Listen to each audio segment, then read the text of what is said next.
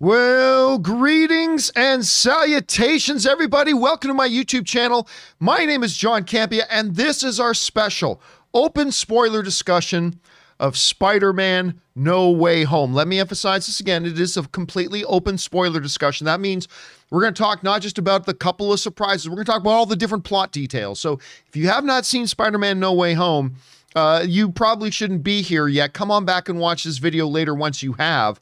But I mean, according to box office numbers, it looks like a hell of a lot of us have watched it. And so we are all here today. Good to see you guys. And I've been waiting for this. I've been waiting to have a big open spoiler, even before I saw the movie.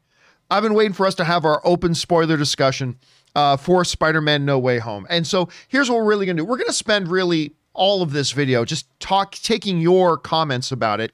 Of course, if you guys want to send in a comment, uh, an opinion, a theory, a mini review of the movie yourself, use the super chat feature in the YouTube live chat. And uh, I've had it open for a couple of days now, so we're going to be reading through your stuff most of the time. But I do want to start off by giving a couple of my thoughts here, okay? couple of my thoughts. I'm going to warn you right now if you loved Spider Man No Way Home, there's going to be something that I say that is going to bother you a lot, but it's a truth. It's an absolute truth, but you're not going to like what I have to say in a minute. I'm just giving you that little bit of a warning right now. Because I ain't here to tell you what you want to hear. I'm here to tell you what I actually think. So that's what we're going to do. All right. Here we go. This movie was great. The movie was great. And you know, my fear heading into Spider Man No Way Home, my fear was that all the little Andrew's here and Tobey's here and blah blah, and it just becomes a big jerk off of oh look fan service, ooh, because let's face it, a lot of film fans are easily distracted like babies with shiny keys, ooh, right?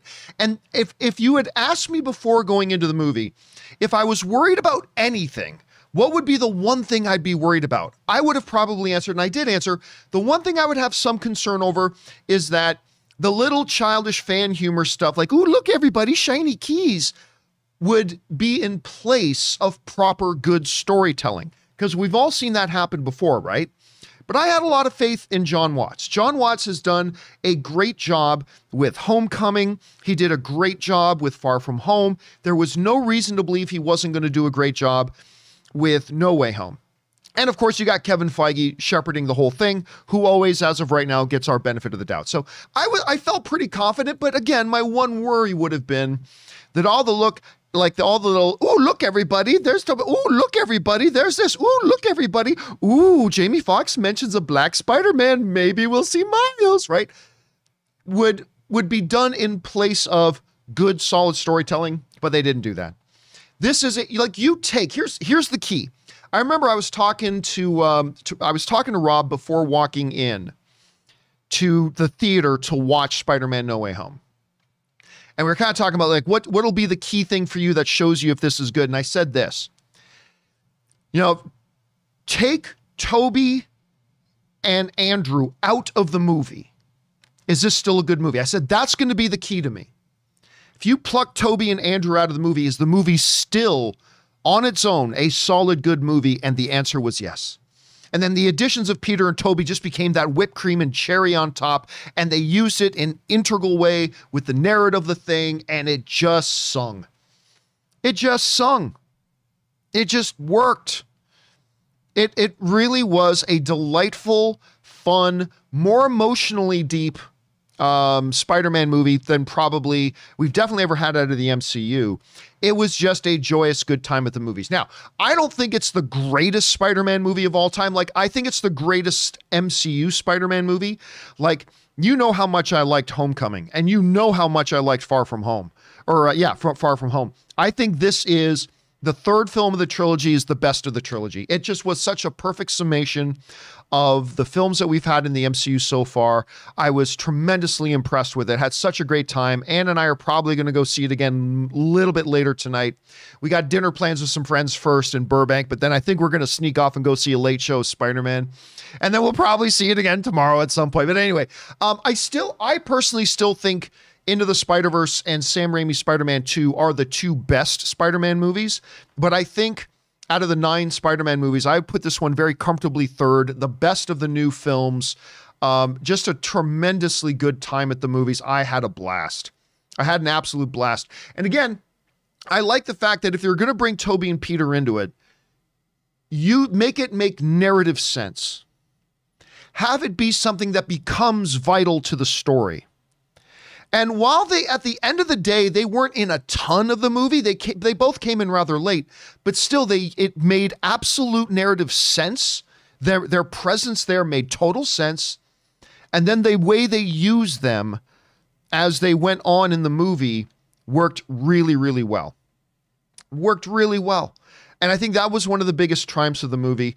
Um, just really still having the anchoring. The whole idea is still Peter. This is still Tom Holland's Peter's movie. It is still his movie. It all revolves around him and his decisions, his connection to MJ, his connection to Ned, his connection to Aunt May.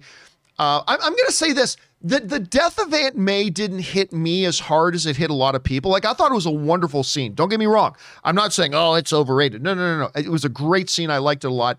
I, it didn't hit me the same way it hit. Like I read a lot of people saying there were tears and they were crying and uh, that's cool. And I thought it was a good scene. Didn't hit me that hard, but still, I mean, my favorite parts of it was honestly even the more casual couple of scenes. Once in the lab, once at the Statue of Liberty of the three Peters just talking to each other, right? Just the three Peters talking to each other was fun. Like one, he was like, man, I'm just getting over the fact that you fought an alien in space. And like, and then Andrew Garfield was like, I'm so lame. I never did any of that stuff. By the way, can I say it's done? It's over. Andrew Garfield is the best Spider-Man ever. I think I think that's done. It's over. You know, the old Vince Carter, it's over. It's over. The debate's over. Andrew Garfield is the greatest Spider Man we've ever had. I think all three of them are awesome. Tobey Maguire was fantastic. Tom Holland is great, but Andrew Garfield is the best Spider Man we've ever had. Uh, but all three of them together, the way they would talk with each other, their interactions, they were each absolutely Peter Parker, but they were each distinct in their own way. And I thought that was wonderful. And those were my favorite scenes of the movie.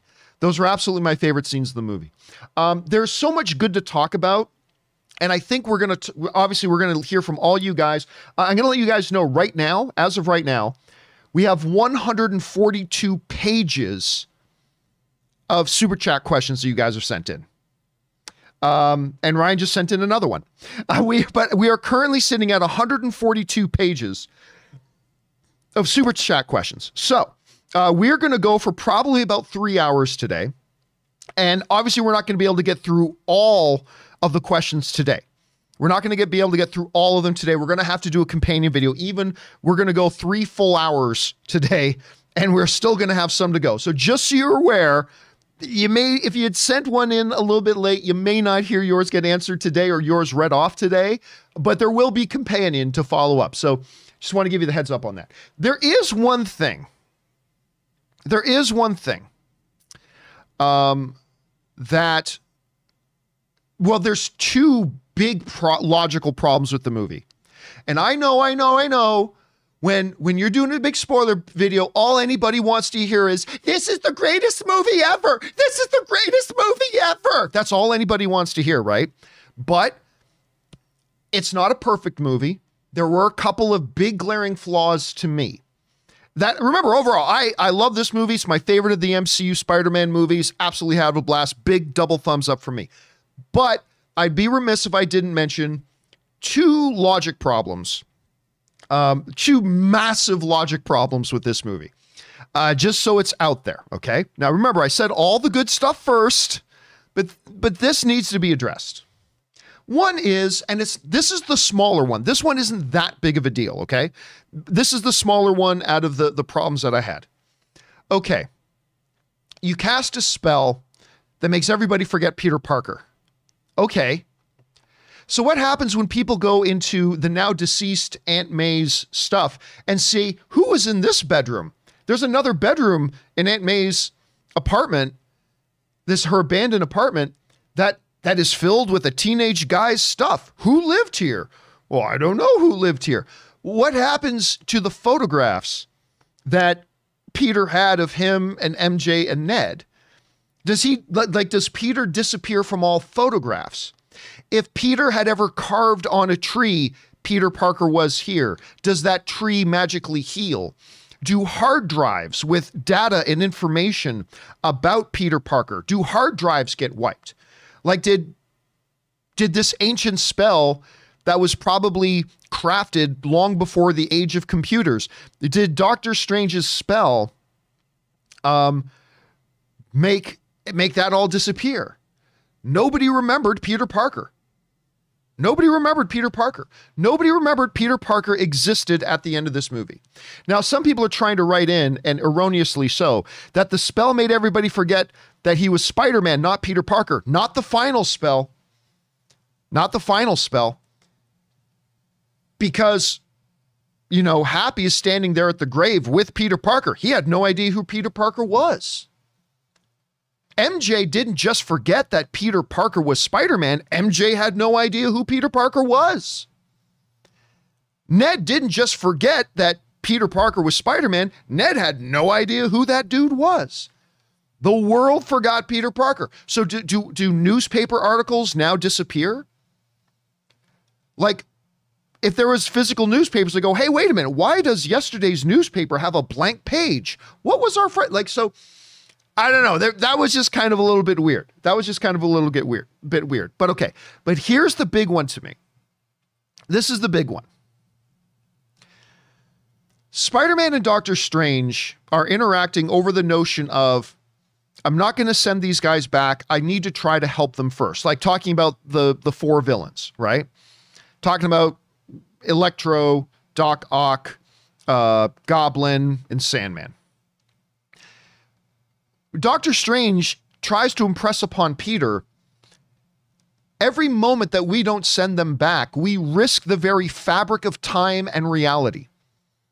Like all everything we know could cease to exist.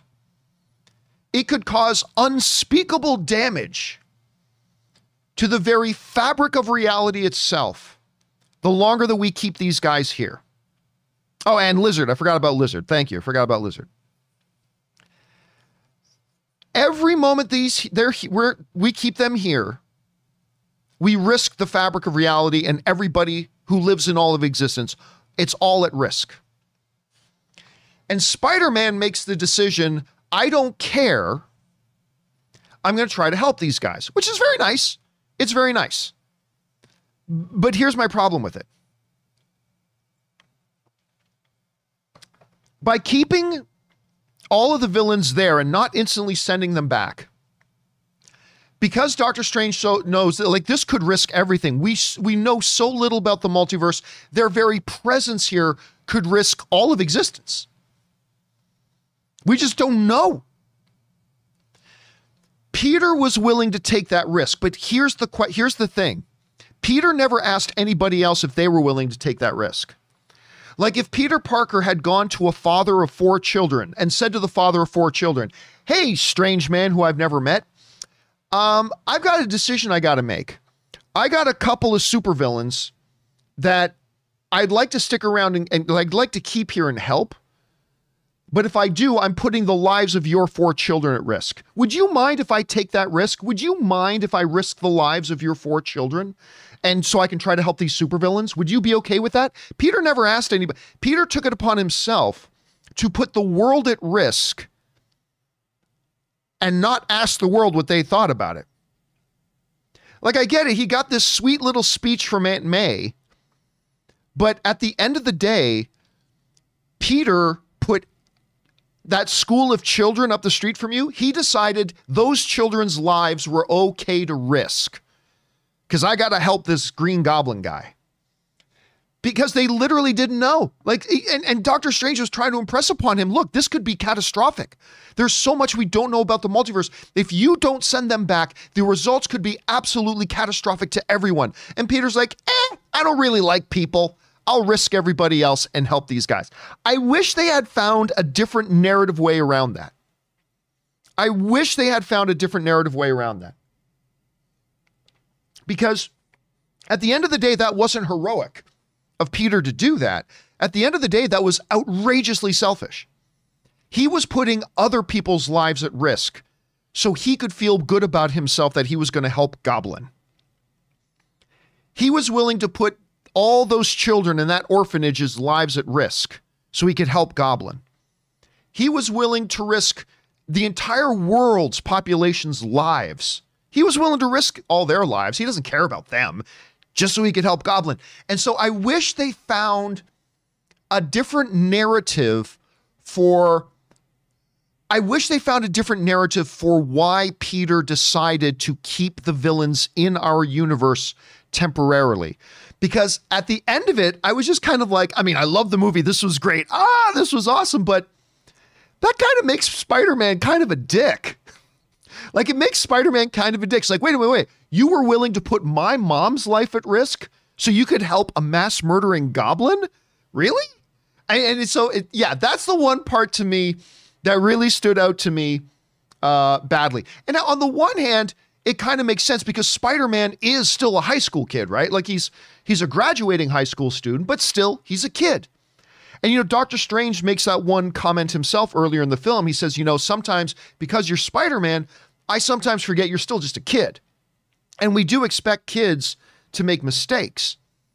But that is a huge one. I'm willing to risk everybody else's lives without getting their input and they didn't get a vote, but I'm risking everybody else's lives so I could help these four supervillains or five supervillains. And Aunt May should have known better. Like, I get it, Aunt May, you want to help this guy. That is awesome and noble. But is it noble to risk everybody else's lives in the world just so you can feel good about helping this one guy? In the words of Mr. Spock and the good Vulcan logic, the needs of the many outweigh the needs of the few, and the one live long and prosper, my friends. But anyway, that was my one problem. That was my one problem uh, with the film. Other than that, it was it was a symphony of beauty. The movie was a symphony of beauty. I, I it was fun. It had the great Spider-Man humor in it.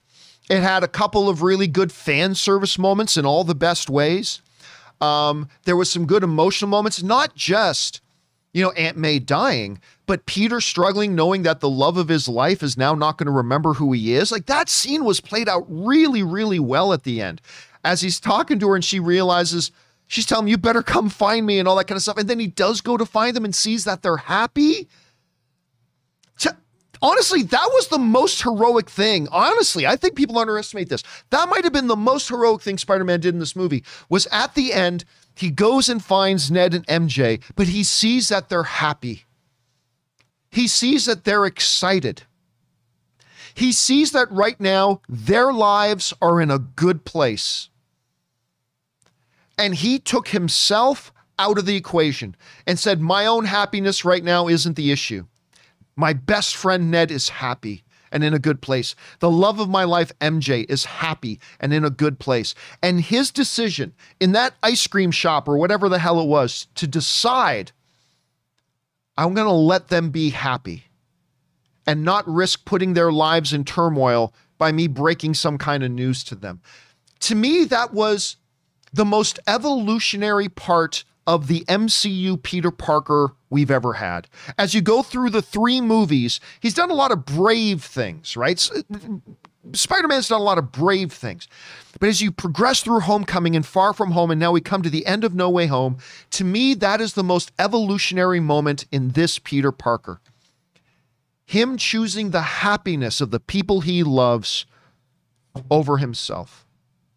And th- to me, that was a beautiful moment, a beautiful culmination of all the story up until that point.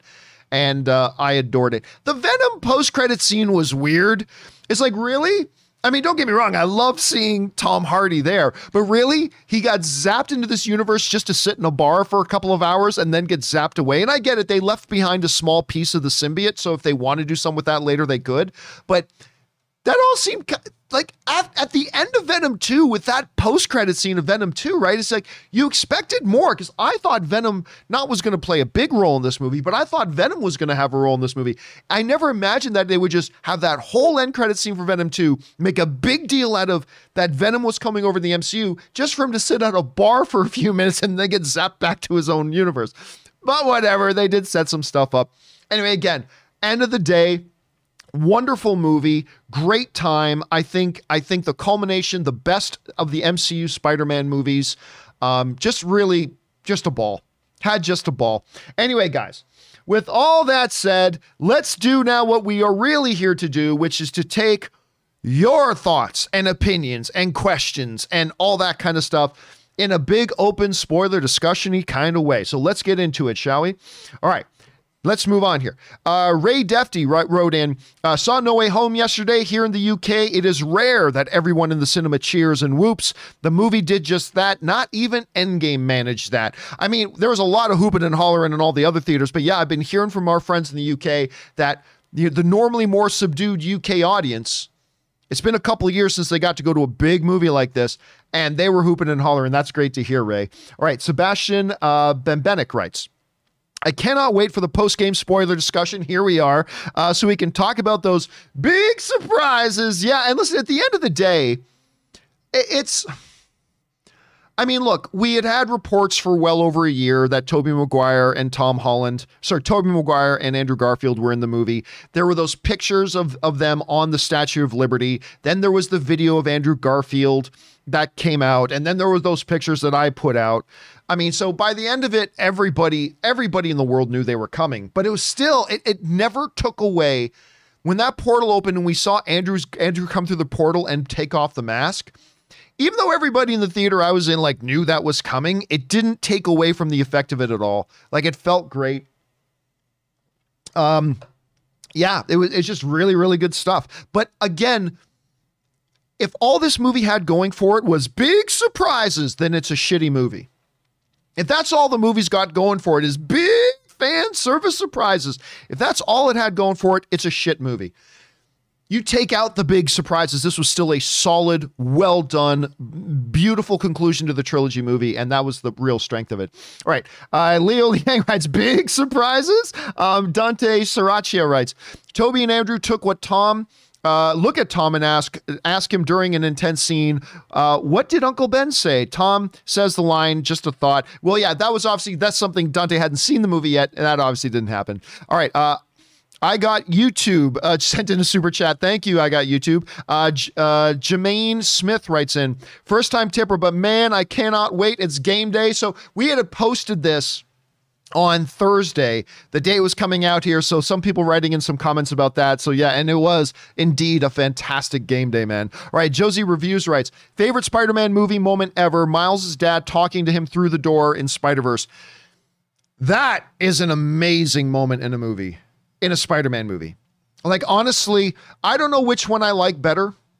I think right now I would put that moment of Spider Man saying goodbye to MJ and Ned at the end of No Way Home.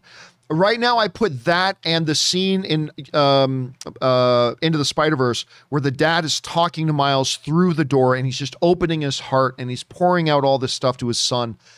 I, I mean, I, I, I, don't know which one I even prefer. They're both so fantastic. I'd have to think about it, but that is a magnificent, magnificent scene. All right. Uh, next up. Um, uh, Leafs stink, and they they they normally do. Writes heard the trailers are extremely misleading. They're not. The trailers weren't misleading at all. Uh, Matthew Glandy just sent in a super a twenty dollars super chat badge to be supportive. Thank you for that, Matthew. Appreciate that, man. T Cray ten also sends in a super chat badge, as does Ruben uh, Briesno. Uh, Player Rabbit sent one in. Chips Beswick sent one in, as did S Beam. Thank you, all you guys who sent those in and didn't even send in questions, just sent those in to be supportive. And we appreciate that very much, guys. All right. Next up, Sebastian Dietz writes, just got out of the theater. Movie was awesome. Uh, heads off to hats probably meant hats off. Hats off to all the creators. Didn't think they could pull uh, pull it off that well.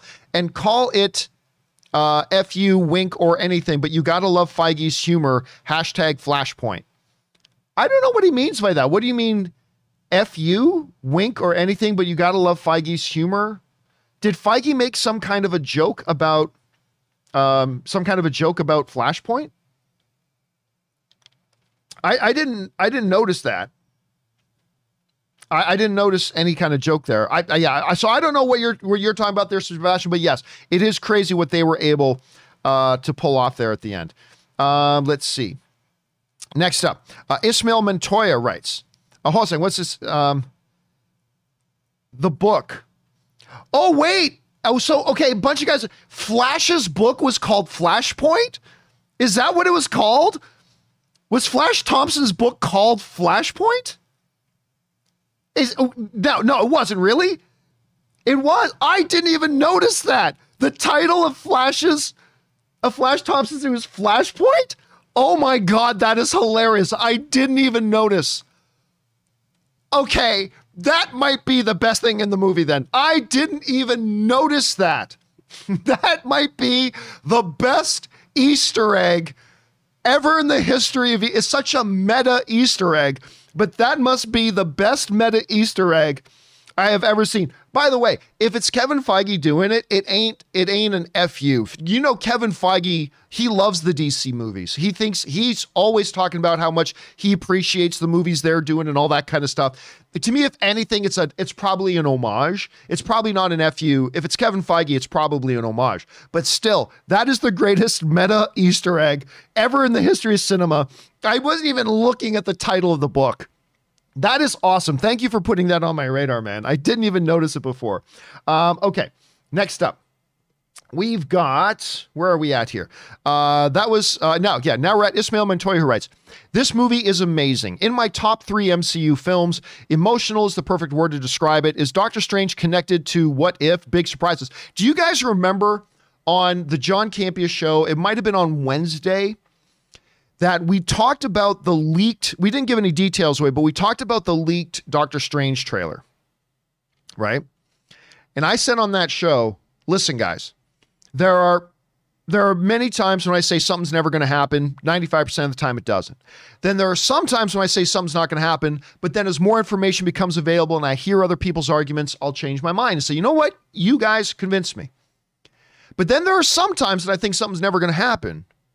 And then it just flat out does. And I said, guys, I can't tell you what it is, but this Doctor Strange trailer revealed something that I did not absolutely think would happen at all. Like, not at all.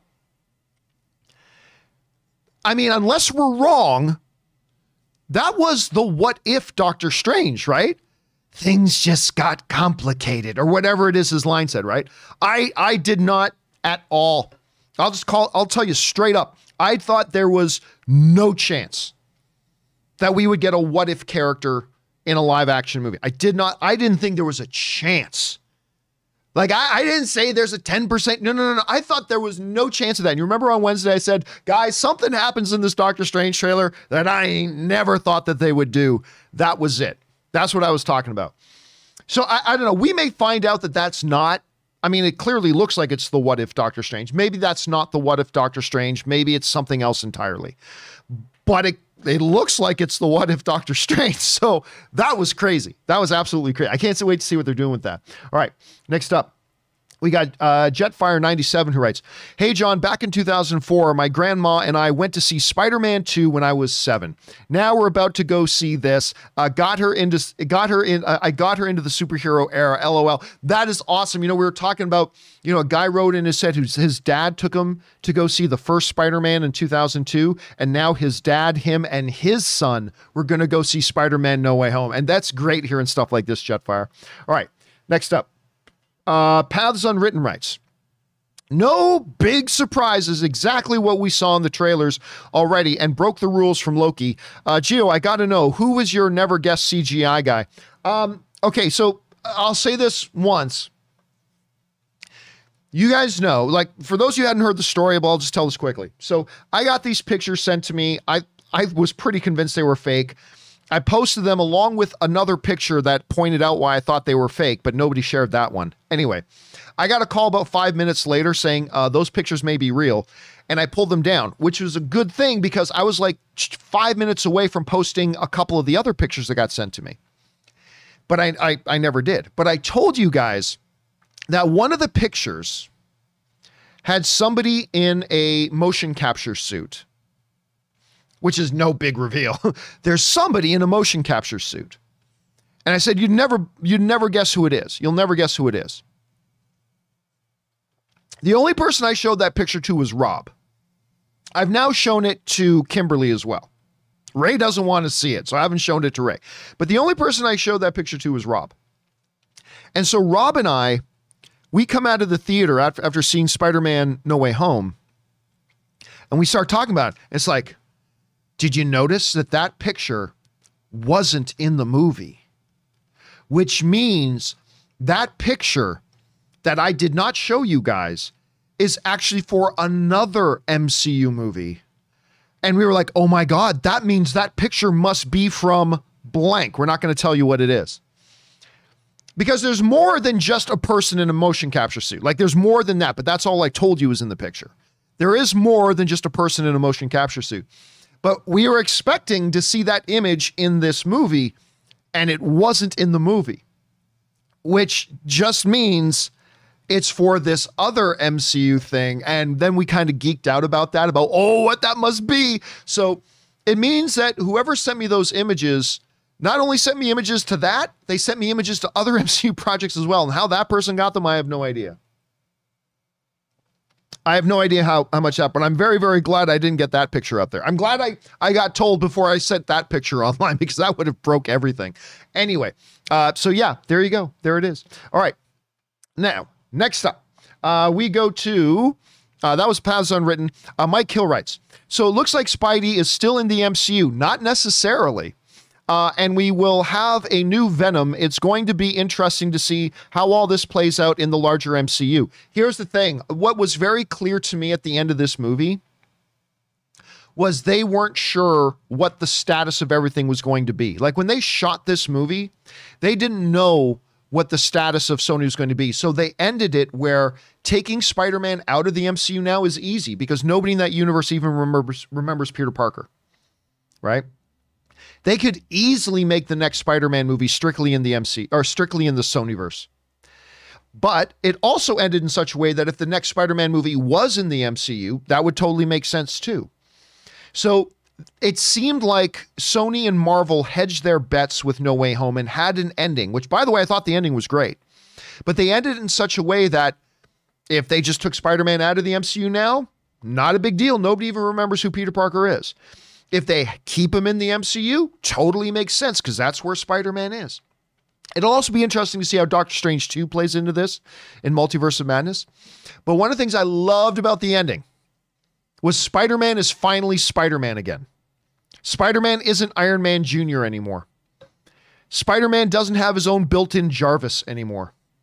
He just has a classic Spider Man suit, him and his Spider Man abilities.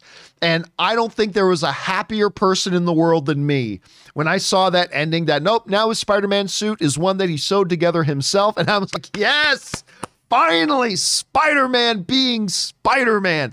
And I was very excited about that. So, uh, but that was just me. All right. Uh, next up, we got Paths Unwritten who writes, uh, so many things unexplained. Time traveling variants, Peter born 20 years earlier, Eye of Agamotto, Sandman uh, never died, Max never knew his identity. I mean, look, what is clear is that multiverse is different from what happened at the end of Loki. Okay? Doctor Strange has always been aware of multiverse isms, right? There was multiversisms being discussed in um, in Spider-Man: Far From Home. Whatever this multiverse stuff is that Doctor Strange um, is talking about is different from whatever we saw happen in Loki. Like there was nothing about what happened in Loki that was remotely similar here. So I don't think it's contradictory. I just think that means they're two different concepts.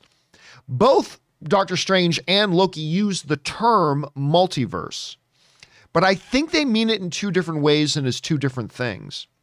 At least that's my take on it, at any rate. That's my take on it. But even no matter how much we explain it, there are a couple little loopholes and plot holes in there for sure. There normally is when you get high concept stuff. But I, I always took that as meaning two different things. But maybe Kevin Feige will explain that it wasn't. All right. Uh, next up. What are we at here now? We are at Paths Unwritten, who else writes? And a dumb ending. I'll come find you after you forget me. Or uh, you could just stay right there and explain to MJ and Ned once the spell is over. I thought that too. I totally thought that too. Like, when Doctor Strange was about to complete the spell, I was thinking, Peter, just stand there and keep holding her hands. Just stand there and hold her hand as the spell is cast. And so then when when the spell happens, She's standing there with you holding your hands, and you can say, okay, you're wondering probably who I am and where you are right now. Let me explain to you what you're doing here right now. But instead, he decided, all right, well, he's about to cast a spell that'll make you all forget me. So the best thing for me to do is swing away. I didn't understand that. I, I didn't understand that. How did that make sense? It's like, okay, you're the love of my life. I'm the love of yours. You're about to forget me. But don't worry. The moment the spell happens, I'm still going to be standing here with you. I'm going to be holding your hand. It'll be confusing, but I'm not going to go anywhere. Because no MJ be like, don't go anywhere. This is just be. But no, no. Why do you have to swing away? If you just promise her, I'm going to find you immediately. Well, why go anywhere? Stay right there. They should have come up with something in the movie. Like Doctor Strange could have even thrown in a very simple line. Like if Doctor Strange just turned to Peter at one point and said, Peter, this is important. You got to make sure you're out of sight. When for the spell to work, you have to be out of sight from anybody who would have remembered you when the spell happens. That's it. If Doctor Strange had said one three second line, Peter, listen, you need to be out of sight for the spell to work. If Doctor Strange had just said that, like a three second throwaway line, it totally would have made Peter saying, Well, you're about to forget me. I better leave now. It would have made that make perfect sense. But whatever. I mean, it's not a big deal. It's just, I was kind of screaming at the screen in my head, Why are you leaving? Where are you going? Where, tell me, Spider Man, where do you have to be right now? Why, why are you in a rush to leave the Statue of Liberty as everybody's about to forget you? What's the hurry? What's the emergency? Why are you leaving? Stand there with MJ and Ned, but he decided to swing away. All it would have taken was one little line from Doctor Strange to say, You got to be out of sight. That's it. All he you have to be out of sight for the spell to work. That's all he would have had to have said. Anyway. All right. Eh, we're getting caught up in the negatives, whatever. Uh, Gnome writes. Andrew and Tobey had a lot more screen time than I thought. Um, and they were great. I'm going to see it at least three times. What a celebration of a movie. It absolutely is. Uh, watching you since WandaVision, keep up the great work. Well, thanks for being with us since WandaVision. And you're right. I mean, I knew they wouldn't show up five minutes in the movie and then be major characters in the movie. They probably showed up about halfway through the film, but it was more than even I was expecting them to be in it. Like we all knew it would be more than just a quick cameo, right? But it was more than I was expecting. And again, it, they use them the perfect amount. They use them the perfect amount. All right, next up. Uh, uh, Shahid Mir- Mir- Mirza writes, John, Wednesday was so good. Kingpin, Daredevil, all Spider Men together. Man, I wish Jon Schnepp was here with us. I laughed and cried watching the movie. And of course, a lot of people did see it on Wednesday, depending on where you lived in the world. And yeah, it made for a Christmas come early for a lot. If you guys are like big comic book fans, you had Kingpin pop, at least a picture of Kingpin pop up in Hawkeye. You had Matt Murdock show up, all the Spider Men together. It was an early Christmas, Sherrod. All right, Darth Revan writes, How great was that moment Matt caught the brick? It was pretty funny. Love this movie. Hope you did as well as everyone else. Uh, there were big surprises. That was a great line. You know, the, the funniest line was, how did you do that? I'm a good lawyer. Again, if I'm Spider Man, though, I'm like, no, wait a minute. That's great. You're a great lawyer. You're blind and you just caught a brick that even my spidey sense didn't. No, really, how did you do that? But they just kind of let it go away. But whatever. The line, I'm a great lawyer. That was a great line. That was a terrific line in the movie. All right.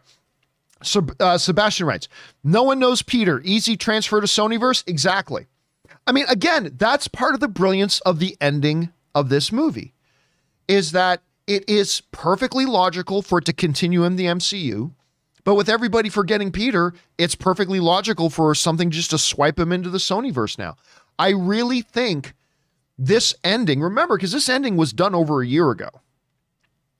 This ending was Sony and Marvel saying, we don't know where our deal's going yet. So let's have this ending where it could make sense either way. And it still worked fantastically as its own ending. So I, I liked it a lot. All right. Uh, let's see. Next up. Uh, Feely? Feely? Is that?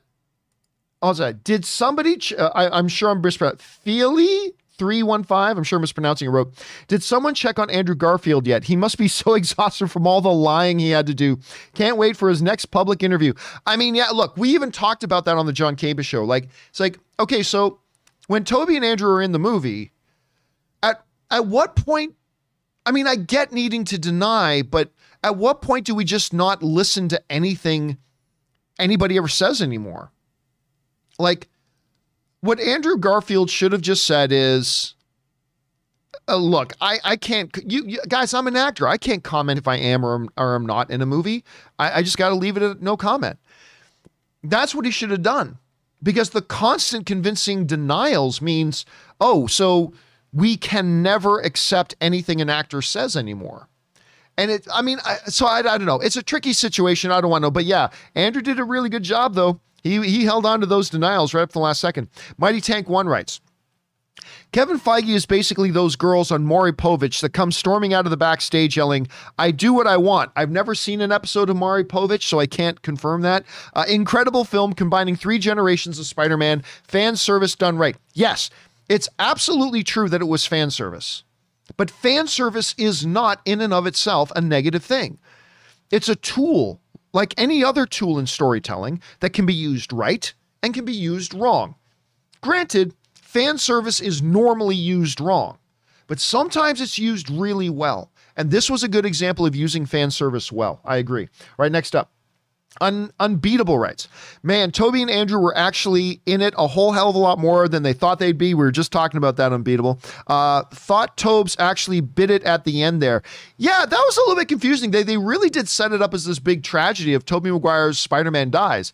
But then he just says, "Ah, I've been st- I get stabbed all the time." Okay, by the way, that was a pretty funny line too. When Tobey Maguire, "Ah, I get stabbed all the time." That was great. And as Andrew's holding him up and they're talking to Tom, then Tom walks away and Andrew turns to Tobey, "You're in a lot of pain, aren't you?" And he's like, "Oh yeah. Oh yeah, I'm in a lot of pain." That but yeah, I kind of felt like there's going to be this big tragic ending and instead it was just, "Eh, I get stabbed all the time." It was actually pretty funny. All right, next up.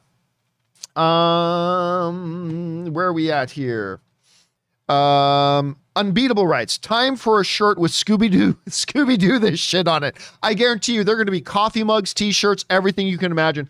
By the way, I already ordered my Thanos was right coffee mug that we saw in Daredevil. I already, or that we saw in Hawkeye. I already ordered it. But yes, there will be a lot of shirts of that. Uh, Nash Sen. Oh boy, Nash Sena Dickey writes. Um, was that Kate Bishop next to Kamala Khan? I have no idea what we're talking about. Uh, Unbeatable writes, was waiting for Ned to open a sling portal and have Randy Savage pop out and yell, Bonesaw's ready! As expected, I knew Doc Ock would help out in the end. Yeah, yeah, yeah. I mean, we all knew that, right? Like, uh, and I had been saying that a lot. A lot of you guys are saying the exact same thing that Doc Ock is going to end up fighting alongside Spider Man. And of course, he ended up doing that. So, by the way, Alfred Molina was wonderful in this movie. I mean, a lot of people were wonderful. Just want to point out Alfred Molina was wonderful. He never missed a beat from when he played Doc Ock before. It was fantastic. Uh, Yasmar Hidalgo writes uh, Andrew deserves an Oscar not for Tick Tick Boom, but for his performance during live interviews. Yeah, he deserves an Oscar. Nah, man, sorry, I don't know what to tell you. I'm not in this movie. See, again, some people are saying, well, he his he was contractually obligated to lie. No, he was contractually obligated not to reveal that he's in the movie. And all any actor has to say is like, guys, look, I'm a professional actor. Whether I'm in it or not, you know I can't comment. So I'm not commenting. I mean, he could have just left it at that. But anyway, whatever. He does. He was very convincing. He was very convincing. And he does deserve an Academy Award nomination for Tick Tick Boom, as a matter of fact. All right. Uh, Thanos writes so, who was the person you saw in the mocap suit? We already addressed that. Uh, if you feel comfortable, can you share what other things were sent to you? No, no, no, no, no. I'm not going to reveal. it. Now that I know everything that I got was sent was real, I'm not going to talk. Now that I know that they're real, no, I'm not going to mention a thing. All I will tell you is that Rob and I discussed it, and that it was for a different, an upcoming um, Marvel property. And uh, once it happens, I will tell you what it was once it happens. Uh, until then, uh, neither Kim nor Rob nor I will mention. Uh, will, we're going to keep it to ourselves. All right. Uh, next up, Anime 38 writes uh, Looks like Kevin is wanting us to see uh, what if to explain who the Doctor Strange is in the Doctor Strange 2 trailer. Guess what if is canon now? Well, I mean, it always is canon, but here's the thing I guarantee you, if that Doctor Strange in the Doctor Strange 2 trailer is the what if Doctor Strange, which is what we all think, but just understand it might not be. But if it is, they're going to do that movie in such a way that you don't have to watch What If to get it. Right? That's the way Kevin Feige does all these movies. Like, even if there's a reference to something else, you don't need to watch that something else in order to understand what's going on. They'll explain it in a one quick line or something like that. Let's just put it this way I'm you from another universe that went down the wrong path trying to save somebody I loved. That's all he has to do, and then it's done. So, if it is the Doctor Strange we think it is, you nobody's going to have to go and watch What If in order to be able to watch it because that's how Kevin Feige handles this stuff. All right, next up. Uh, Isaiah Campbell writes um, Some guy in my theater went to the restroom and came back to see Andrew Garfield on screen while walking back to his seat. He looked pissed that he missed it. that would be funny. You just think, ah, they're just in uh, Ned's grandma's house having a conversation. Yeah, now's a good time to go to the bathroom. And you come back and they're in there talking to, to Andrew Garfield. That would be funny. By the way, can I just point out, since Ned is Filipino, like you know, uh, Jacob Batalon is is a is Filipino. Him and his grandmother was speaking Tagalog, the, the Filipino language, one of the main Filipino languages. So we're sitting in the theater watching this movie, and as as Ned's grandmother is talking, blah, blah, blah, right? Anne and her brother Ray are laughing their asses off and everybody else in the theater is like what? What? What did they say? Because they didn't put up any subtitles as the grandmother was talking. So the grandmother's talking and and it sounded exactly like anne's mom. So anne and her brother were sitting there laughing their heads off because they totally understood what they were saying. They were the only ones laughing in the theater because none of none of the rest of us understood it. All right uh, next up CC and More writes, loved this film, especially the music callbacks. The music callbacks were good. When Garfield was introduced, the late great James Horner version uh, of his theme played in the background. We also had the Elfman version and Toby D. Yeah, and we heard, I mean, a lot of that stuff was kind of revealed in the soundtrack stuff, but those musical overtures and notes that get played in there is always really special and worked really, really well here, CC. Thanks for mentioning that, man. All right. Daniel Fitzpatrick uh, writes, uh, great movie, and I loved how it kept the focus on Holland. I love the scene where all three of them talked about responsibility. Yeah. Like them saying that's what Uncle Ben said, and all, that whole scene. Again, to me, two of the best scenes were just when the three guys were in the lab talking to each other, and then when the three of them were at the Statue of Liberty waiting for the villains to show up. That was really good too, and I, I did like all that, Daniel. Uh, Russell Amador writes, Wow, just epic. The whole damn story, easily the best of the Spider Man movies. The pop from the audience when all three Spider Men assembled easily got choked up when Andrew saved MJ. Amazing. Yeah, we all knew that. Like, and again, to me, not the best Spider Man movie. The best of the MCU Spider Man movies for sure. Uh, easily, actually. I'll say easily the best of the MCU Spider Man movies. I still think overall, as a motion picture, I still think Raimi's Spider Man 2 and Spider Man Into the Spider Verse are probably better overall. But this was a magnificent movie. And to me, just me, best of the MCU easily. All right, next up. Uh, ben Affleck's Uncle Bailey writes, Hey, John, I'm something of a Spider Man fan myself. Uh, my favorite scene in the movie was the three Spider Man swinging and uh, posing, posing in the final battle. That was a lot of fun. I mean, that's a fan moment scene that's just a fan service scene, but it was really good and had good pop. But there were so many great moments, like really good storytelling moments. Peter with MJ and, and Ned at the end. Um, Peter trying to, like, you know what I loved? Just near the beginning of the film, Peter and MJ laying on the school roof, just talking about, you know, life is different now. Like, to me, that's really good, meaty stuff that was really good. Just a lot of good stuff in this movie, Ben. All right, next up, uh, Daniel Fitzpatrick writes. Great movie. Everyone was amazing in it. Loved how it kept the focus on Holland. Absolutely. And that scene where all three Spider Men talk about responsibility. And, you know, I mentioned that a little bit earlier that I was really impressed that in the chaos of what this movie could have devolved into, it very firmly kept its focus on this is the Tom Holland Spider Man's movie. This is his movie. The story revolves around him. And they did a really good job of bringing in all these other elements while maintaining that focus all at the same time. And I thought that was very, very key to the, to the success of the movie overall. All right. Silent W197 writes With Happy saying he knew May through Spider Man, how do you think uh, that all the other Avengers uh, know and work with Spider Man still not knowing it's Peter? I mean, I don't know. That's that's not a hard thing to go. That we know Spider Man, but oh, we can't remember who Peter was. That that's not hard. That's not hard. But there's a lot of other ways that if you know May, and say, so wait, May started living in my house. But wait a minute, why did May start living in my apartment just before she died? I can't, she just broke up with me and then she moved into my place. Why did she move into my place? I mean, I don't know, something there, but yeah. All right, next up. Uh, Jacob Love writes, uh, wow, uh, wow, was this good? When Tobey and Andrew came, everyone went wild. And when Aunt May died, it broke me. The ending did that too. Amazing movie, 10 out of 10. Not a 10 out of 10 for me. Then again, I, I think we live in a generation where everybody just hands out 10 out of 10s like it's Halloween candy. But you get a 10 out of 10 and you get a 10 out of 10. Not a 10 out of 10 movie. I think there's only been like seven or eight of those in the history of film. But that's just me. But a terrific, emotionally satisfying, narratively pleasing conclusion to a trilogy. I don't know how they could have done it much better. This it just was a fan, not just a fantastic movie in and of itself. It was a fantastic conclusion to this trilogy of films that they had done. Just a superb job. Mwah, chef's kiss to everyone involved. All right, next up, we got Sam Edwards, and Sam Edwards writes. Don't want to see another film with three Spideys, but think there's a chance Andrew comes back in either standalone or S oh Sinister Six film now. Wouldn't confuse anyone. I don't think so. I mean, I mean, you never know. Totally possible. I personally think this was the swan song for Tobey Maguire and Andrew Garfield. Something that Ray pointed out neither of them got in their own film f- series, right? Like neither of them got a proper send off. Neither of them got a proper goodbye in either Tobey's series or Andrew's series. And to me, that's kind of what this was. But again, listen, the door's now open. I mean, anything is possible at this point. All right.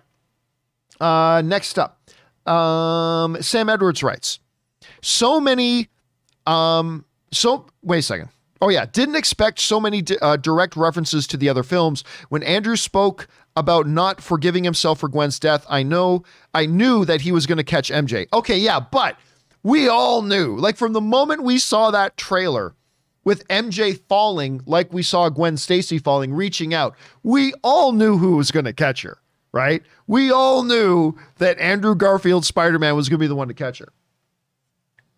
I don't think that was a surprise to anybody, but it was very satisfying. It was very, very satisfying that he did. And I love that after he caught her down the bottom, he took a moment. He appreciated that that moment that he saved her from falling and they took just a beat for him to look emotional before they moved on. I thought that was very, very well done. All right. Uh, next up, uh, let's see. Uh, ben Rayner writes, Can we just give Andrew the Oscar for a performance of a lifetime? He really was convincing this past year. I believed him. Yeah, listen, I think he convinced a lot of people.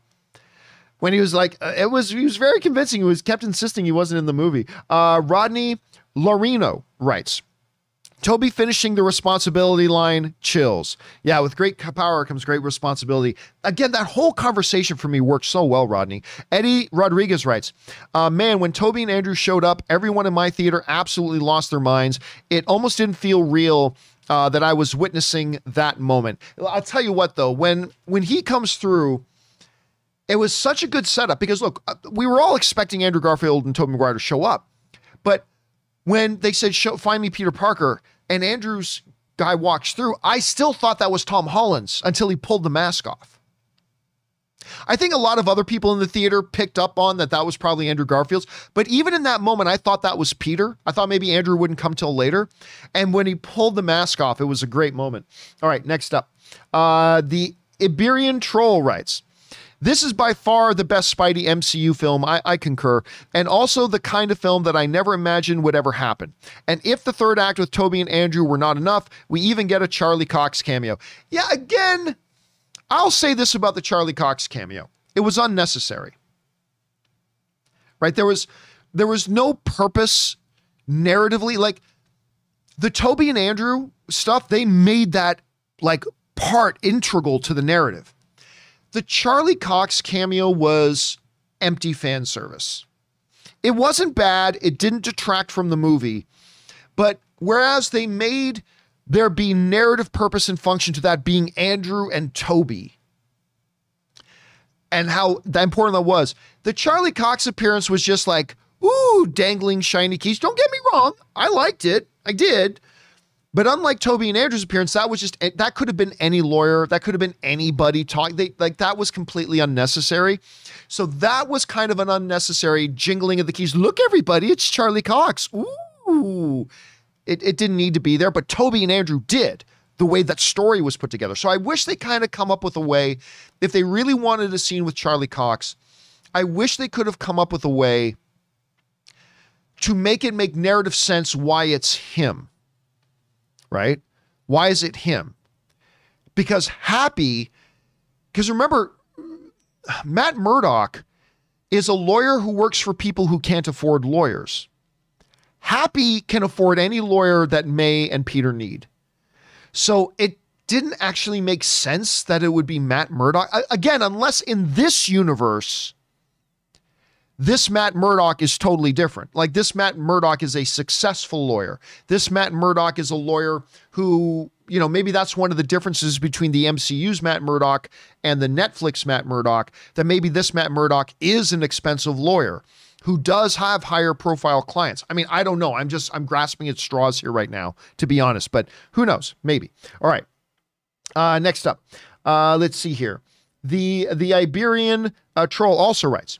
I also wonder what kind of doors this movie opens. Could Tobey or Andrew be sent back to their own multiverse universes while Tom stays in the MCU? Um, well, I mean, yeah, I mean, Tobey and Andrew did get sent back to their own universes, obviously. And the end of the film has Tobey or has Tom Spider Man still there, but with everybody forget not even knowing who Peter Parker is, it completely opens the door that his next film could be in the Sonyverse or it could be in the MCU, depending on what they want to do. I think that was a really smart thing that Sony and Marvel did together, saying, look, we don't know where we're going with this yet, where we're going with this Spider-Man. Whether we're going to take him back, whether we're going to extend our deal, keep him there. So let's end this movie in such a way that it could go either way. That if we want to take him into the Sonyverse for the next movie, we can. If we want to keep him in the MCU for the next movie, we can. And that seemed like a lot of very good fore planning on, on their part. So we'll see where they go with it. All right, next up. Uh, the Iberian Troll also writes One thing I don't understand is if the villains were dragged to the MCU because they knew Spidey's identity, why was Eddie also transported there? The only thing I have, the only thing I have for that is two different options. Option number one, that Doctor Strange's theory was wrong. Like Doctor Strange's theory was anybody who knows Peter Parker is Spider Man is going to be pulled into this universe. Maybe his theory was wrong, right? Because it was just a theory. So maybe it was wrong. The other theory is that the symbiote is a hive mind that not only stretches across the vastness of the galaxies, but maybe also across the multiverses. Maybe. So the symbiote in Spider Man 3, Sam Raimi's Spider Man 3, knew that Peter was Spider Man. So maybe, therefore, any symbiote in any galaxy, in any multiverse reality, also knew. Maybe? That begs the question, though why didn't Topher Grace's Venom come over? Well, he died. Well, yeah, others died too, and they got brought over. Just you, they got brought over before they died. So, so the question is, if Tom Holland's Venom is there because the symbiote connected through the multiverses new, then why didn't Topher Grace's show up too? I'm just wondering. I'm just curious. I'm just wondering out loud. So I don't know. Maybe yes, maybe no. Don't know. All right. All right. Uh, next up. Um, let's. We are at. Um, the, the Iberian troll also writes in. So is a Venom a villain in the next movie? I don't know. I again, I think they just left a piece of the symbiote there. So if they do continue in that direction, that's a story that they can do. And then they can even reference, I wonder if this is what that one Peter was talking about when he says uh, goo, black goo from outer space. I mean, it's possible. All right. Uh, or they may just leave it alone and never come back to it again. All right. The Chum Bucket writes, How did you uh, catch that? Uh, how do you catch? I'm a really good lore. Again, a very, very funny moment in the movie. They would have followed it up, but it was a good, funny moment in the movie. Jacob uh, writes, Hey, John, quick question. Uh, why do you keep saying that you think it's a different Daredevil? The Netflix Daredevil series took place in the MCU right after the first Avengers. Thanks, Extra Butter. Because Kevin Feige has always denied it. Kevin Feige has always denied them. Kevin Feige, and by the way, there were never any overt direct references to the MCU in the Netflix shows, other than some very vague, third hand removed references, like a, a, newspaper article in the background on a wall or something like that. And Kevin Feige at the MCU Phase 3 announcement event that I was at,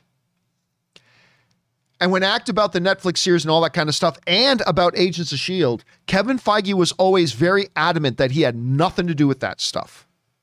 I, he, he distanced himself from Agents of S.H.I.E.L.D., he distanced himself from the Netflix stuff. That all that stuff had nothing to do with him. And, and I'm not the only one. There are a ton of, of industry analysts who believe that Kingpin and Daredevil, these are going to be new versions of Kingpin and Daredevil. Um, because if it is, and it may still be the same Charlie Cox and the same uh, Vincent D'Onofrio from the Netflix thing. But if it does, that creates a lot of problems. It creates a lot of problems. Um, one thing, one, I mean, one of the really surface problems, obviously, is how come Cottonmouth is suddenly a vampire? How come Cottonmouth is all of a sudden Blade? Right? Because this isn't like uh, um, Gemma Chan, who played a character in Captain Marvel, but she was all done up in prosthetics and makeup and looked totally, totally different than she does in Eternals, right?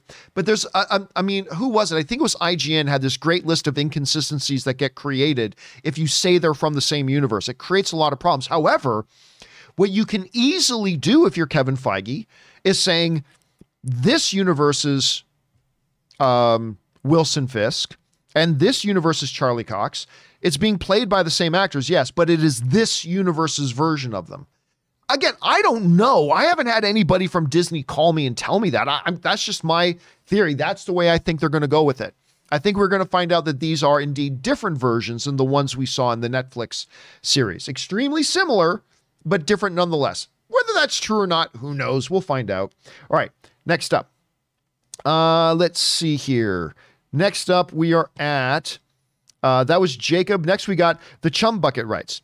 The dialogue slash quips were the best of the MCU period. No, no, they weren't. I, I respect that you think they are. I disagree personally. Your opinion is no less valid than mine, but I, I disagree. I don't think they're the best we've had in the MCU yet. That's just me. All right, Steve uh, writes. Saw it on the 16th with my wife and stepson. Wow, I don't know the last time I had this much fun at the theater. What an awesome experience. And you know what one of the best things is? Is that it had been like over two years since we had such an event film like this. Like back in 2018 and 2019, we were getting spoiled. We were having these big, massive event films like every two to three months, right? It felt like every two to three months we were getting the next billion dollar hit film, the next blockbuster, massive event kind of film, like every two to three months. And we've gone two years since we've had that again which just added to the overall energy, excitement, enthusiasm. I mean, I can't speak for you, but for me, that, that just being back in there and having that kind of event again was so special, man. I'm glad you guys were able to experience that. All right, next up.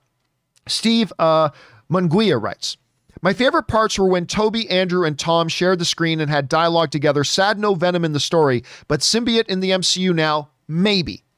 Symbiote in the MCU now, Maybe we'll, we'll we'll see where they go with that. But uh, because remember, after Venom 2, everybody's saying that's it. Venom is now officially a part of the MCU. It's like, well, no, he's going to go over and then he's going to come back. And a lot of people kept arguing, no, he's not coming. He's he's now there. Tom Hardy is now there in the MCU. It's like, no, pump the brakes a bit.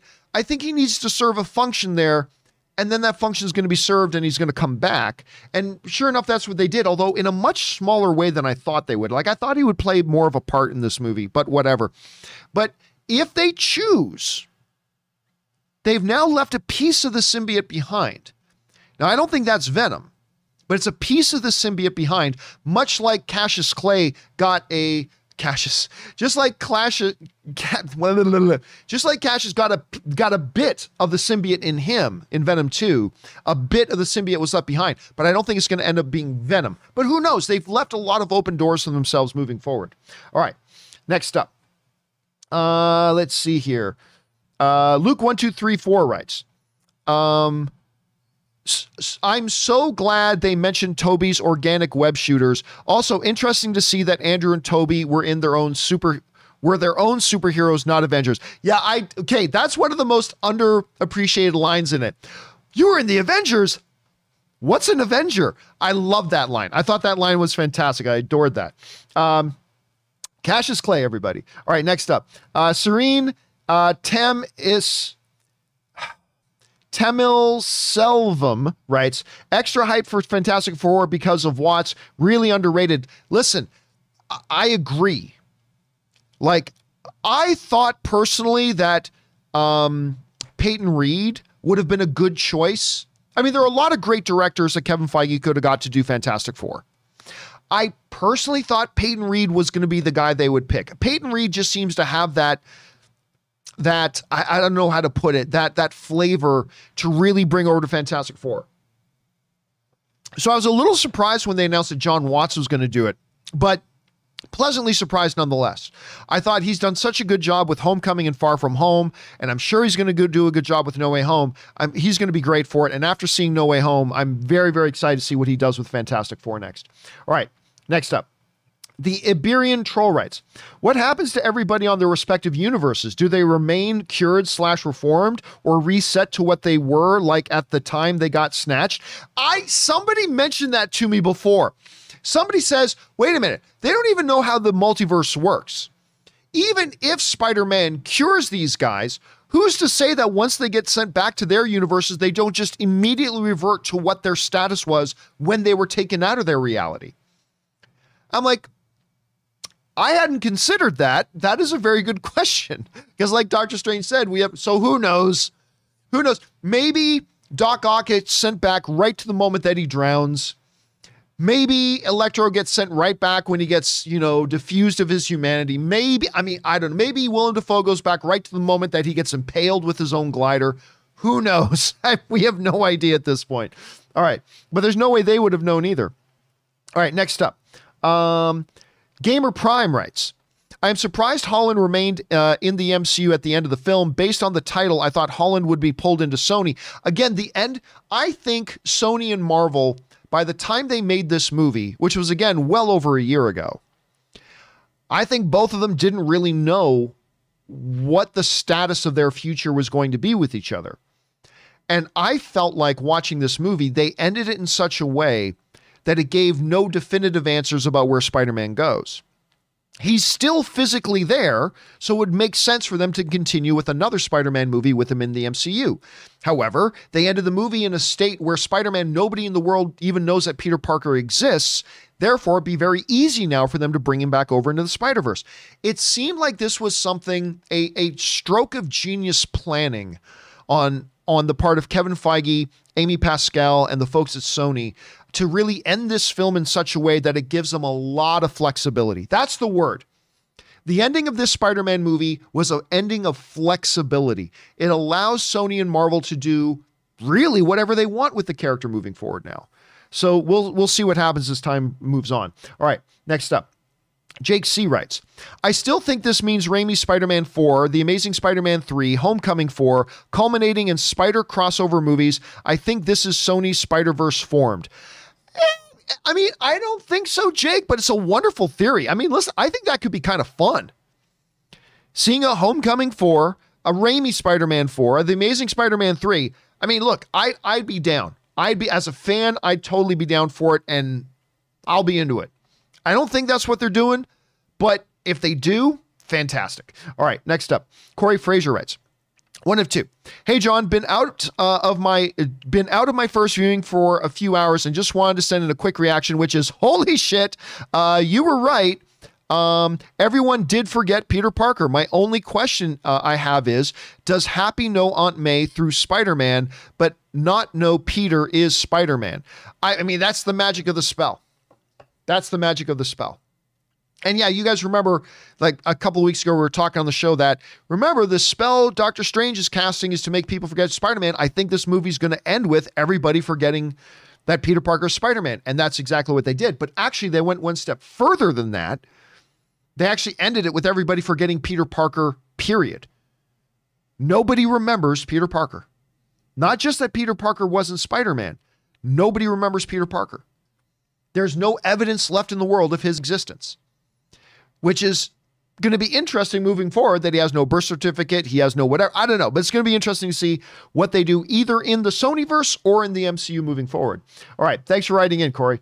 Uh, Cop the Pop writes, Hey, John and friends. First time tipper. Thanks, thanks for being here, Cop. Uh, I gotta say, I really love the film. Really awesome that we can all come together and talk about it like this. You know, here's the thing. I love that you mentioned we can all come together. At the end of the day, we're all movie fans. We're all movie fans. And it is so cool to have something like this movie come out and like everybody it doesn't matter if you're a, a, casual movie fan or a hardcore movie fan. It doesn't matter if you're somebody who prefers your DC movies or your Marvel movies. It doesn't matter if you're really into comic book movies, maybe not really all in that comic movies. To have a movie come out at this period of time that all of us can go, man, we're damn excited to see that. I've had people writing into me over the week saying, you know what, I really like the MCU, but damn, I'm excited about the Spider Man movie. I've had people writing into me saying, you know, I'm not really into comic book movies, but damn, I'm excited to see the Spider Man movie. I've had I've had so many people writing, and it's just to me, this is one of the magical, wonderful things about the movies. Is the movies like sports has a way of connecting us all. Right? Like I was watching before we started the show today, I was watching a little bit of the uh, Titans Steelers football game, right? And you got, uh, and it was being, I think it was being played in Pittsburgh, if I if if it if I remembered it right. It looked like they were playing in Pittsburgh, but you look in that stadium, and and the fan, the Steelers fans, hugging each other, high fiving each other. You know what? I'm watching this. In that crowd, you got rich people and poor people. You've got you got straight people and gay people. You got Republicans and you got Democrats. You got old people and young people. You've got whatever. Doesn't matter to any of them. Sports brings them together. And they were in that stadium, high fiving each other, hugging each other, cheering together. Sports brings people together. And I think movies does the same thing. I think you probably in movie theaters across the world this weekend, you had people in those theaters from various socioeconomical backgrounds, from different e- ethnic backgrounds, from different countries, from different political persuasions, and none of it me- meant a shit. Everybody was standing together, cheering, hooping and hollering, crying together in the theaters. Movies have that power to bring people together. And some trollish little cousin humping, basement dwelling losers, they try to make movies of things that divide us. But for the most part, movies unite us. And I love the way you put that, Cop the Pop, that this was a movie that brought everybody together and brought now not everybody's going to like Spider-Man No Way Home because movies are still subjective and there are going to be some people that don't like the movie and a lot of people that do and that's perfectly fine. But it is so cool seeing everybody getting excited about coming to the movies I loved it. I, I tell you what, I took in a moment when we, when me and, and the group that came with us to our private screening, we walked into the, the AMC. It, I just stood there in the lobby for a moment to look around and see how packed the AMC was, how long the lines were at the concessions, how uh, all these people showing up in their Spider-Man shirts and, and whatever. And I just took in for a moment just how great it was again to be in a theater that that was full filled with life, so many people there, everybody excited. Sorry, I've gone on on this too long, but to me, it was just a really, really, really good moment. It was a really, really good moment. Anyway, uh, let's see. Next up, uh, Tim Platt writes, "Oh my God." Uh, even though I knew without a doubt Charlie Cox was going to be in the movie after Hawkeye and was fairly certain Tobey and Andrew were in it, I'm still happy. I still happy teared up when they appeared. I mean, that was the thing too, right? Like uh, everybody in my theater, we all knew Andrew Garfield and uh, Andrew Garfield and Tom Maguire were going to be in there, but even though you know it's happening, when they show up, it's great. You know what it's like? It's like Infinity War, right? Everybody knows Captain America is going to be in an Infinity War. But that moment when they're battling in the subway station and the train goes by and everybody looks over and out of the shadows steps Steve Rogers, Captain America. Like everybody knew Captain America was going to be in the movie, but tell me the theater you were in didn't get electric when stepping out of the shadows comes Captain America with his beard and everything, right? Like everybody freaked out. It was great and that's that's the sign of a good movie. That's not just cheap fan service, that it actually was woven in there great and had a great effect. All right, thanks for sharing that, Tim. All right, next up. Boomer Bust writes Eddie doesn't know Peter. Why was he pulled in? Again, the theory is either that Doctor Strange's theory was incorrect or that the symbiote is connected even across various multiverse elements. All right, Xavier, Mark, but then again, it raises the question then why wasn't Topher Grace's Venom brought over? Yeah, it's a movie. It can't answer all the questions. right? Xavier Martinez writes, uh, both, oh, sorry, Andrew stole the show for me. I completely agree. Uh, the MJ save, talking about Gwen, great closure for his Peter. I know it's a hot take, but this movie reaffirmed for me his suit is by far my favorite on screen Spidey suit. I don't really care a lot about suits, to be honest with you, but I'll, I'll tell you what this movie did for me. Me and Ray talked about this walking out of the movie. I'm like, Am I alone in thinking that this this settles it? Andrew Garfield is the best Spider-Man we've had, which is funny because I think before watching No Way Home, I think if you took a poll amongst a lot of people, they probably would say Tobey is the greatest Spider-Man or Tom is the greatest Spider. Man. Andrew probably would have came in third. I think if you polled all the movie fans, who's your favorite Spider-Man out of three? I bet you there would still be a lot of people that thought Andrew already, but I bet you Andrew would have come in third. And today, I'm not so sure. Like, I know for me, I liked all three of them. I love all three of them. But after seeing No Way Home, I'm just realizing, you know what? Yeah, Andrew Garfield's the best Spider Man we've had. Uh, you know what? I'm going to, for those people who are watching live right now, I'm going to just put up a poll. I, I honestly don't know what you're going to say. Uh, who, oh, sorry, let me rephrase this. After um, No Way Home, who is your favorite uh, Spider Man. And we're going to put uh, uh, Tobey. We are going to put uh, Andrew. And we are going to put Tom. All right, for those of you guys watching live, I've just posted a poll just asking you guys, after watching No Way Home, who to you is now your favorite Spider-Man? And I think I've always just kind of said, I think all three of them are great. I think all three of them are awesome. I love all of them.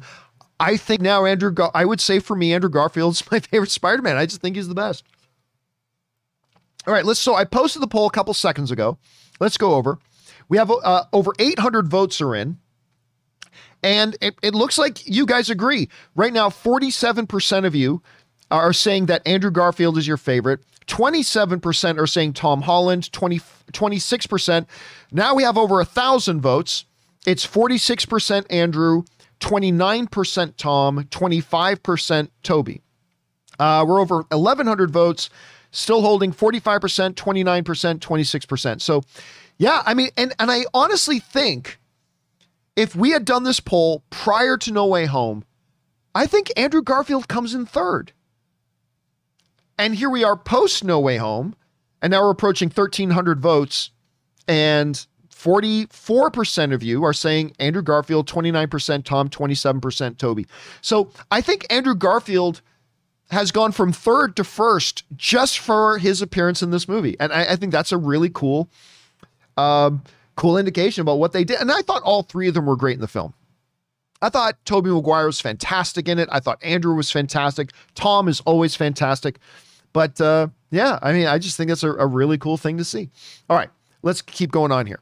Uh, next up, we've got Boris uh, Nekakovsky, who writes, Damn, John, I am beyond blown away. Went to a midnight screening the other night and got my second one tonight. Like you, I'm sure. I'm happy Peter is now on his own. Uh, this has me excited for his future. And uh, yeah, I, I cannot emphasize enough that I I was so happy with this movie ending with Spider Man just being Spider Man again.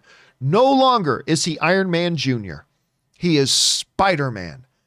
the way we all know and love Spider-Man. Not that I haven't loved Homecoming and, and Far From Home, you know I do, but it, that has always bothered me a bit that there seemed to be this attitude that Spider-Man's not cool enough. See, you got to have Iron Man technology to be cool today. Spider Man, with his spider sense and superhuman strength and superhuman speed and a superhuman agility and his web slinging, and yeah, no, no, no, no, that's fine for a comic book hero in the 60s. But you got to have the high tech Iron Man tech to be cool. Without it, he can't be cool. Kiddies aren't going to like the Spider Man without Iron Man tech. And that part's always bothered me a little, even though I still love the movies. But it made my heart smile, Boris, when this movie ended and he's actually now going to be truly Spider-Man. And and I really like that. That's just me though. All right. Uh, let's see. Next up. Uh, we got Chris Gonzalez, uh, who sent in like a $20 super chat. Thank you, Chris, for supporting us on that level, man. And Chris writes, uh, hey guys, wow. I saw the movie on Thursday, best one yet with big surprises, but it looks like uh, no Tom Holland and Holland facing each other uh, since Hardy went back to his universe and Holland stayed in the MCU. Yeah, but here's the interesting thing to me. I don't know why anybody ever thought that Venom was going to come and join the Sinister Six or that Tom Hardy was going to be fighting Tom Holland in that universe. This Venom is a hero. The Tom Hardy Venom is a hero. He is the lethal protector. Like, right? I mean, so I personally never understood why anybody thought that that was something that we were going to get. Um, by the way, guys, uh, just so you know, for those of you guys watching, I am about to deactivate super chats because we've got way too many. We've got so many in there right now. So I am about to deactivate the super chats. So if you are watching right now, um, and there's like 5,000 people watching live right now. But if you are watching live at this moment and you still want to get in a quick thought or or theory or an opinion or whatever, now's the time to fire it in. I'll give you about one more minute to do it. But just so you're aware, there's no way in hell I'm going to get to it on this live stream. It'll probably get answered in an upcoming supplemental like Spider-Man open spoiler discussion part two that'll come in the next day or two. So if you got something you want to fire in, fire it in. Fire it in now. You got another 35 seconds probably, uh, but it's probably not going to get answered this video. It'll probably be answered in an upcoming video. All right, are we clear? Great. All right, now back to Chris's point. Um, yeah, I, I, I again, I am not surprised. Like I thought there was a chance, just a chance, that the lizard getting the invisible person punching the lizard that we saw when they dropped the second trailer. Um, I thought there was, I mean, we all thought that was going to be the three Spider-Men, right? But I did think there was a chance that it could have been Venom flying in there to fight alongside of Spider-Man. And obviously that didn't happen. But I did not think there was really any chance that we were going to get Tom Holland fighting Tom Hardy. Like I, I just because that's just not the nature of this Venom. Now, what they do moving forward in the future, who knows? We'll have to wait and see. But for now, we're just going to have to kind of leave it at that. Okay, and with that, we now turn off the super chat feature. And the super chat feature is now turned off. And uh, I, I, there's a lot of questions still to go. We're never going to get around to all of them today. There's obviously going to have to be supplemental, but let's keep going for now, shall we? All right, next up. Thanks for writing that in, Chris. Appreciate that, man. Uh, Terry Giordano writes, uh, gulped when Tobey spiked. A nice story for Garfield and Ock. Yeah, it was a great thing for that. And it did. Yeah, everybody's like, thought this was a tragic ending for Tobey. Uh, Stephen Wolf writes, Hey, John, what a great movie. Did you get any meta vibes when Charlie Cox's Matt Murdock was sitting across from Jon Favreau's Foggy Nelson? Oh, yeah, because you guys, a lot of people forget that John Favreau was, was, you know, uh, he was uh, in Ben Affleck's Daredevil, right? Everybody, a lot of people forget that. So yes, I absolutely. When I was sitting there watching one universe's Daredevil with another universe's Daredevil's uh, character, I was like, okay, this is kind of fun. This is kind of fun. All right, next up, uh, Juno Faulkner writes. Tobey showing up and Andrew saving MJ had me bawling like a baby. What a beautiful love letter to Spidey fans for the last 20 years. Also, how did Electro come in if he didn't recognize Peter 3? Um well, I look, look, I don't think the I don't think the nature of it was Peeper had to know Tom Holland's Peter Parker, just anybody who knew that Spider Man was Peter Parker. Right? Because Doc Ock didn't recognize Tom Holland either, right? So I think it was just a more broad nature. Just broad nature of it i think. I don't know. There are some prob there are some logic holes here but i think that's gonna kind of be it. All right juno also writes also did anyone else notice the silhouettes of either spider-man villains in the multiverse tears? I think i saw kraven and scorpion for sure. I the only one i was able to see because it all went by pretty quick the only one I was able to clearly see and recognize was Rhino. Like I definitely saw Rhino. But the other ones I, I didn't personally make out. Again, I've only seen the movie once so far. I might be seeing it again tonight. If not, I'm definitely seeing it again tomorrow. But this time I will pay more close attention to some of the silhouettes in there. All right. Uh, next up, Daryl Best Wadley writes uh, we can never trust an actor saying he's not in a movie again. Yeah, pretty much.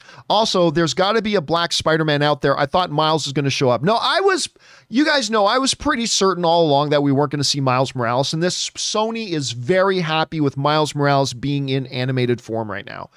So I wasn't expecting that. But that was obviously an Easter egg, right? That was obviously a wink to the audience when he said, well, whatever. Yeah, but I thought it was great. He was saying, man, come from uh, you know, coming from where you come from, helping helping poor people, blah blah. I just figured you were black. Oh well, there's got to be a black Spider-Man out there somewhere. I mean, that was obviously a wink and an homage to Miles Morales, right? But no, I was pretty certain we weren't going to see Miles in this. All right, next up. Uh, Tim Platt writes, Dear Marvel and Sony, please don't take this away. You can make it work. I believe in you. I'm going to disagree with you, Tim. I think the best thing for Spider Man now is to take him into the Sonyverse. I really do. I 100% honestly do. I think they have played out his story. Now, they may still keep him in the MCU, and they'll and I'm sure they'll do very good things with them. I'll be excited for it. But I honestly think there's a lot of interesting possibilities you can do with him now if you bring him over to the Sonyverse. Also, I don't think we'll have to wait to get a Spider-Man movie every 3 years if we bring him over there. Like you got to understand, in Marvel, Marvel's getting really super crowded because now they're making like three or four movies a year and like all these TV series. And now on top of all that, they've got Fantastic Four coming. They got all the X Men coming with their 55,000 different characters that that brings over with it as well. They're expanding their catalog into a lot of their more B and C level characters. We've got Moon Knight coming. We got She Hulk coming. We got Ms. Marvel coming. We've, I mean, everything's coming. Spider Man is going to get pushed to the side in the MCU. I think if you now bring him over into Sony, and I know that's the unpopular opinion, but often the right opinion is the unpopular one. Uh, and who knows if I'm right or not. I'm just saying that you bring him now into the Sony verse, Spider-Man gets a lot more attention. That's that's beyond debate. Like you can't debate that part. You can debate whether it'd be good or not to have him here or there. But if he does come over into Sony, there's no debating we will get a lot more attention on Spider-Man. And I think we'll get more Spider Man. Like, I think over the course of the next five years, we would get more Spider Man movies than we would otherwise. And as of today, I still think Sony has made the two best Spider Man movies in Spider Man 2 and Spider Man Into the Spider Verse. So I know I'm in the minority here and I'm perfectly comfortable being in the minority. But I'm actually going to be rooting for Spider Man to go over to the Sonyverse because I think we'll get more attention paid to him there and not get lost in the shuffle, which I think is going to happen in Marvel moving forward. I think a lot of characters are going to get lost in the shuffle, but that's just me. All right, next up. Uh, Onrod P writes, uh, this will be the first time in the MCU that we will see Peter truly make make it on his own. Loads of possibilities, but to see no one remember him was sad. Yeah, I mean that was sad. That was an emotional part but it gives a great reset on the character. Number one, to move forward without any of the Stark technology. And number two, it gives Sony and Marvel the flexibility that they want to make the next one in the MCU, they totally can. If they want to make the next one in the Sonyverse, they totally can. It was a great ending all the way around. All right, next up, uh, Jarv Snokes writes As an MIT grad, I love the references. Here's hoping Ned and MJ bump into Riki, uh, Riri Williams. I'm sure they will. Uh, Ironheart on campus during her show or Black Panther. Well, I don't know if you're going to see Ned, uh, maybe Ned, maybe Jacob Batalon. I don't think you're going to see Zendaya making a quick cameo appearance in Ironheart, which is another thing they've got coming. But bumping into Ned, That is something they could easily do, Jar Snokes. That's a good one. All right. Uh, next up, Anurag P writes also Tobey and Andrew uh, in instantly were their Peter Parkers. Absolutely. They never missed a beat. They were totally their own Peter Parkers when they came in there. Uh, Stephen Wolf writes, uh, where are we at here, by the way? Okay. Stephen Wolf writes, um, Hi, John. There is a rumor today that Tobey Maguire was supposed to die in the scene where he was stabbed by Goblin, but Kevin Feige had the scene reshot uh, because he loved the chemistry between Tobey and Andrew, that he wanted them for a future Marvel uh, project. What are your thoughts? Thanks. Bullshit. It's total bullshit. Uh, and I'll, I'll tell you why it's bullshit. Do you think that Kevin Feige never read the script before they shot the movie? Do you think Kevin Feige didn't you know, have all that. And that, wait a minute, you guys, you guys killed Tobey? Well, I, I can't have that. Well, Kevin Feige knew the whole time, right? So I think they probably had an option to, to have him die or not and all that kind of stuff. But, but the reality is that Spider-Man doesn't belong to, to Kevin Feige. That would ultimately be Sony's decision. Because you guys got to remember, even though Marvel produced this, Sony had approval over everything. If Sony wanted Tobey to die, then Tobey dies. If Sony wanted Tobey to not die, then they would never approve them killing him off. And if Kevin Feige had wanted Tobey to live, then he would have known that from the first moment that he read the first draft of the script right? Tobey, like Kevin Feige didn't just magically find out, oh, wait a minute, I didn't know you guys were going to kill Tobey. I had no idea. Well, no, he would have known the whole time. So I personally don't buy that. Uh, I, I don't buy that thought at all. I don't buy that opinion or that uh, rumor at all. All right, next up. Uh, Peter writes, seeing movie on Friday at 610 in IMAX game day. I hope you had a good time in IMAX. That would have been a great format to see it in. I think my next viewing of it will be in IMAX as well. Uh, Rashawn Thomas writes, John, this movie is crazy good. My theater exploded when Andrew came on screen, and again with Tobey. This movie was amazing. Amazing Spider-Man. Hashtag Spider-Man forever. Bring on the filthy. You know, it was great to be in a theater and having everybody so excited. And being in, in a theater where you had audiences gasping together and laughing together and cheering together. I mean, it's just the magic of the movies, man. And it was so good to be a part of that, Rashawn. All right, JPQ writes, uh, this movie reminded me of a, a of a Blues Clues reunion, which I they did do that right. Like the guy came back for one thing. I thought to kind of explain. Anyway, whatever. Um, Digo Dig uh, Digovi writes. Andrew really stole the movie for me. Loved it. He really deserves an Oscar for these interviews over the past year. That is a common theme, right? Like if if yeah, Tick Tick Boom was great, but it's Andrew Garfield's best performance by an actor with all of his denials of being in Spider-Man No Way Home. He truly did a great job of that. All right. And I agree, he kind of stole the movie. Cutter Hale writes, "Well, I lost the bet. Matt drinks Matt drinks in me before, huh? Well, I lost the bet. Matt drinks in me before Matrix 4. Have never been so happy to be wrong in my life. R.I.P. Mate, Tobey, Andrew Dafoe. I'm I'm not quite sure what it is we're talking about, Cutter Hale, but the movie was fantastic and I had a blast with it. All right, next up.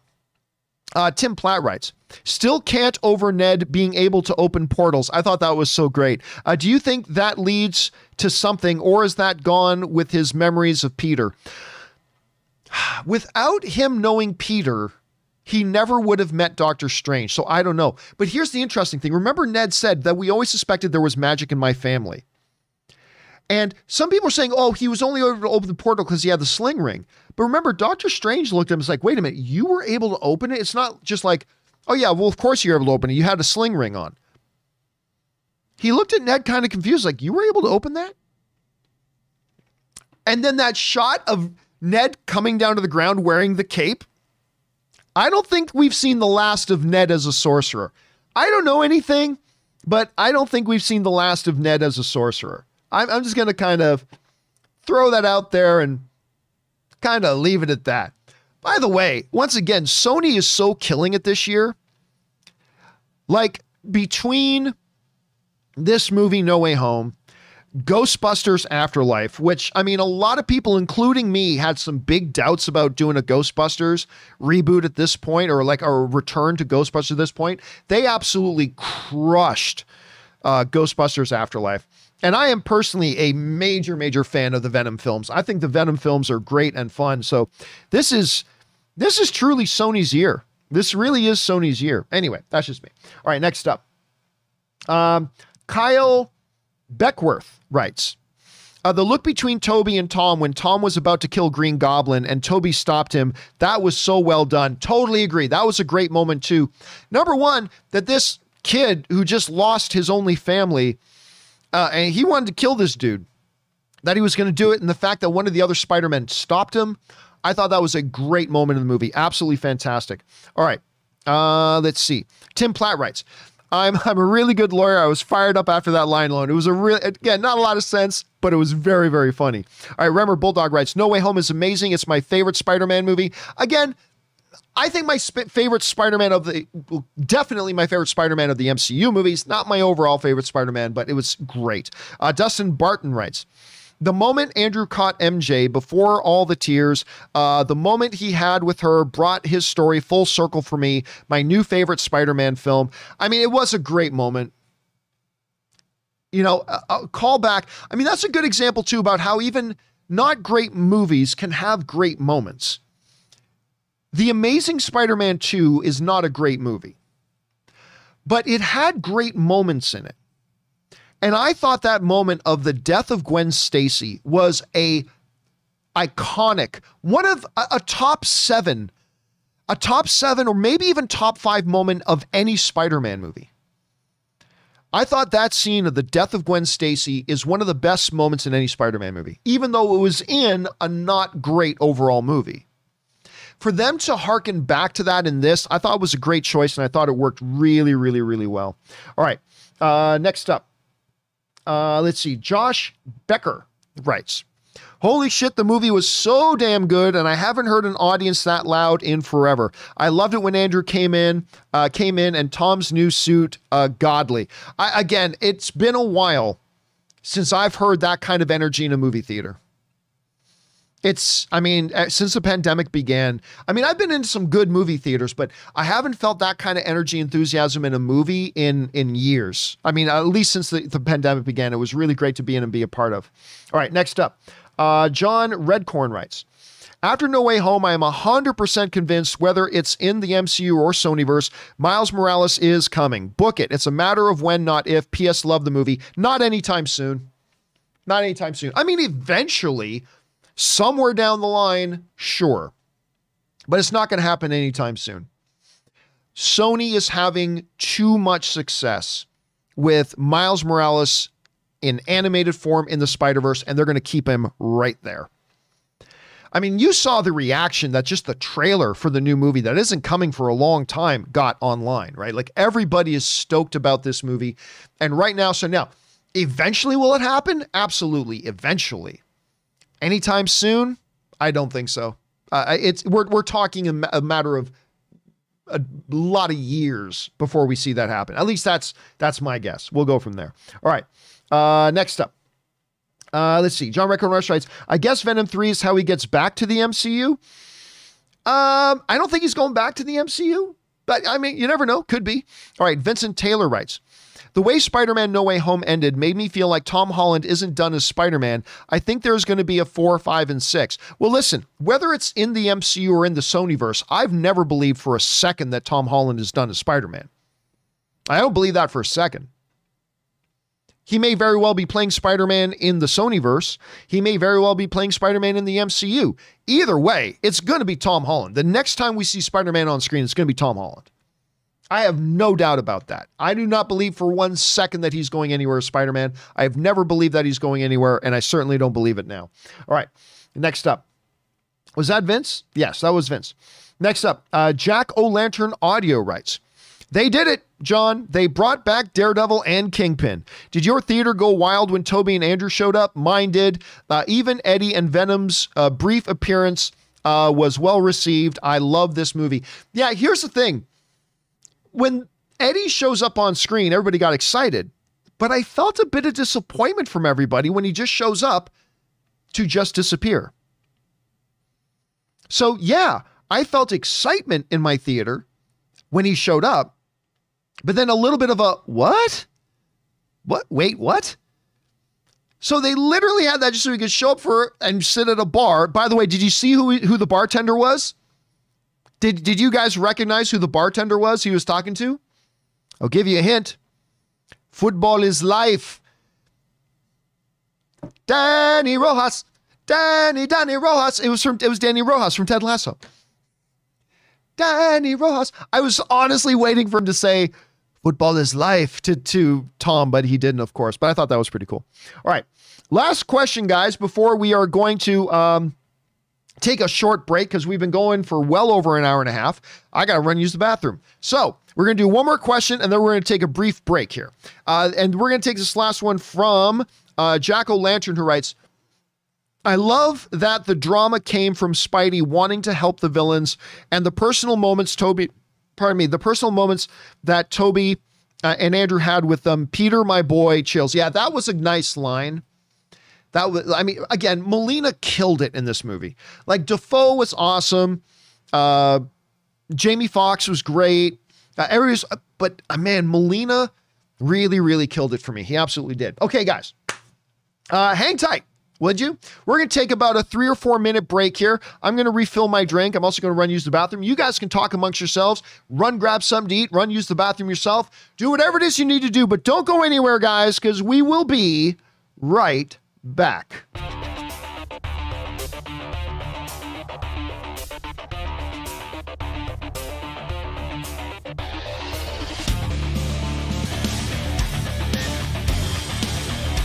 All right, everybody, and we are back. Thank you so much for your patience and indulgence as I took a little bit of a break there to refill my drink and get rest. We still got another like hour to go or so. So let's keep going here, shall we? Next up, uh, where are we at? We are going to continue on here with where do we leave off?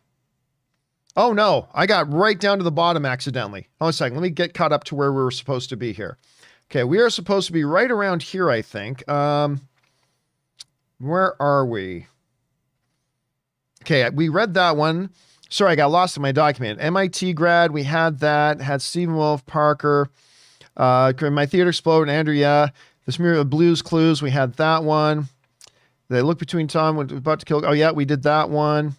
Where did we leave off here? Just dust in the moment. Andrew cut. Yeah, we had that. Uh, John Redcorn, Jackal. That's where we left off. Okay, next up, I believe is Cam K. All right, Cam K writes To me, this creates uh, a trifecta. I can't put one over another. Therefore, Spider Man 2, Into the Spider Verse, and No Way Home are tied for my favorite. I mean, look, there are three fantastic movies, right? They are three fantastic movies. And it, it, and look at the end of the day, it doesn't matter which one we rank over the other. Like it doesn't matter that, you know, you might put Spider-Verse is your favorite or No Way Home is your favorite or Spider-Man 2 is your favorite. At the end of the day, what we all agree upon is that these are fantastic movies and that this one did a great job. No Way Home completely crushed it, did a fantastic job with it. And uh, I think we can at least, most of us at least, can agree on that. All right, next up. John K. writes, Eddie didn't know Pete was Spider Man, uh, but maybe Venom did somehow through connected consciousness or something. He had said he'd observed a lot of shit. Wait a minute. Did did Topher Grace's Venom not know? I listen. i will be straight up honest with you. It has been a while since I watched Spider Man three. It's it's been a while. I, I haven't seen it in a long time. I thought that Topher's Venom knew that he was that. Huh. Maybe I'm wrong about it. Maybe I'm wrong. I I thought he did know. I don't know. Whatever. Well, I'll just have to go with you on that one, John, because it's it's been at least probably a decade since I've seen Spider-Man 3. All right, next. A bunch of guys in the live chat are saying yes, he did know. Okay, so he did know. That that makes it make sense. All right, next up. Uh, William uh, William Grass writes. I loved it.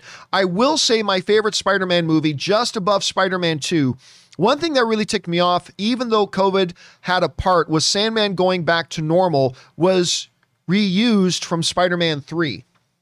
Was it? They didn't. Are you sure they didn't shoot that new? Like, are you saying that it's like what was in Spider-Man 3? Are you saying it was a recycled shot? I if it was, that's interesting that they did. It's an interesting choice since they didn't have to do that. But whatever, who cares? I mean, it's just it's whatever. The story was the story, so it doesn't really matter to me, William. All right, next up. Cam K writes uh, it's very possible Strange didn't fully understand the consequences of the corrupted spell, and that it could be just bringing people with a strong connection to Spider Man as opposed to who knew his ID. Yeah, that's possible too. We were talking about that a little bit earlier, right? Like, Strange was only theorizing that anybody who knew Peter Parker was Spider Man is being brought into this universe. But he might have been off a little bit, right? It could just be strong connection, might be. But then again, Tom Holland's Venom has no connection to Spider Man, right? So eh, that wouldn't explain that. I don't know. Who knows? All right, Cam K. Oh, so that was Cam K. All right. Uh, Mikey Kost, Kostorf writes. Definitely the most reactive I've seen a crowd in any movie, uh, even more than Endgame. Uh, not more than Endgame for me. Uh, from beginning to end, from Daredevil to Toby and Andrew and Venom. Listen, don't get me wrong. The audiences I've seen this with had great reaction. But it. I'm not going to say it paled in comparison, but it was not on the same level, at least any of the multiple times that I saw them. It wasn't on the same level as like Endgame. Like when Mjolnir flies past everybody and Captain America catches Mjolnir, or Black Panther comes walking through the, the portals with the on your left scene, or uh, yeah, I'd say I mean, look, but we're all we all are in different movie theaters, right? Like every movie theater's reaction is different. I'm just gonna say for me, I think the reactions from Endgame were probably a little bit stronger, but I think this was a better movie than Endgame. Like then again, I don't think Endgame is a top five MCU film, but I I would think this was a better movie than Endgame. I don't think it had the same reactions, but I think it was a better movie than Endgame. All right, next up, uh, let's see here. John K writes. Got out six hours ago, still sad over an ending. Sets up classic Spider Man stuff, but still absolutely heartbreaking. Hopefully, Zendaya's MJ will return one day. Oh, I'm sure she will. Look, that ending, and again, whether it's in Sony's verse or MCU, doesn't matter. That ending just set up a new storyline for future Spider Man films when Spider Man reveals back to her or she remembers who Peter is, right? This is just the end of this movie. It's not the end of their story. That's important to make a distinction. It was the end of the movie. It's not the end of the story. So it'll be interesting to see what they set up from there. All right. Uh, next up, uh, Atreyu uh, Eruin writes Doctor Strange said that only people that knew who Peter is were coming through. Did Venom know Peter Parker before he came through? Again, we were talking about that already about um, um, about even if Doctor Strange may have been right or wrong, because remember, Doctor Strange is still kind of theorizing a little bit. So that's part of it too. But then we also talked about the different possibilities of how Venom may have come through. All right, Cam K writes, uh, therefore, Electro gets brought in and I don't know where we're leaving this off from. Um, therefore, Electro gets brought in and Venom, through his hive mind knowledge across universes, or more than just people related to Spider Man, merged. Maybe. I mean, it's an interesting theory, but it is funny how us Marvel fans, and let, let look, can we just be honest? Let's just be honest here for a moment, shall we? We Marvel fans are some of the worst, and I include myself in this.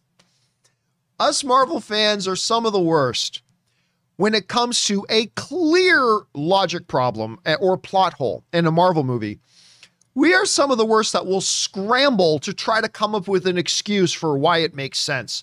When in reality, now nah, it's just a plot hole. Like I remember that happened a lot in Endgame because even the writers of Endgame said, the writers of Endgame have come out and definitively said, oh yeah, we've got some plot holes in our movie. We definitely have some plot holes in our movie, right? But us MCU fans, that that's not good enough for us. We will make up every twist. We will come up with ways for it to try to make sense, right? Instead of just saying, eh, yeah, that's a little bit of a plot hole, or that's a little bit of a logic hole.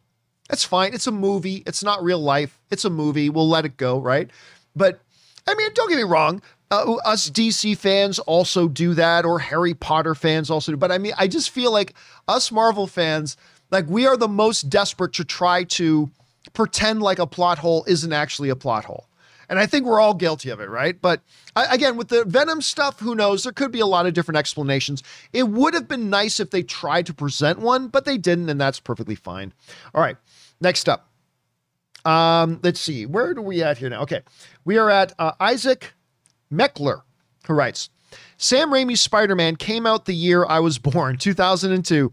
Uh, so this movie felt like the culmination of my entire journey life with Spider Man. I absolutely loved it. My favorite Spider Man movie. I'm glad you did. Again, it reminds me a lot of that guy who wrote in last week that said his dad took him to see Spider Man in 2002 and that him and his dad and his son are now going to see Spider-Man No Way Home. It's that kind of continuity stuff, Isaac, that is really, really special.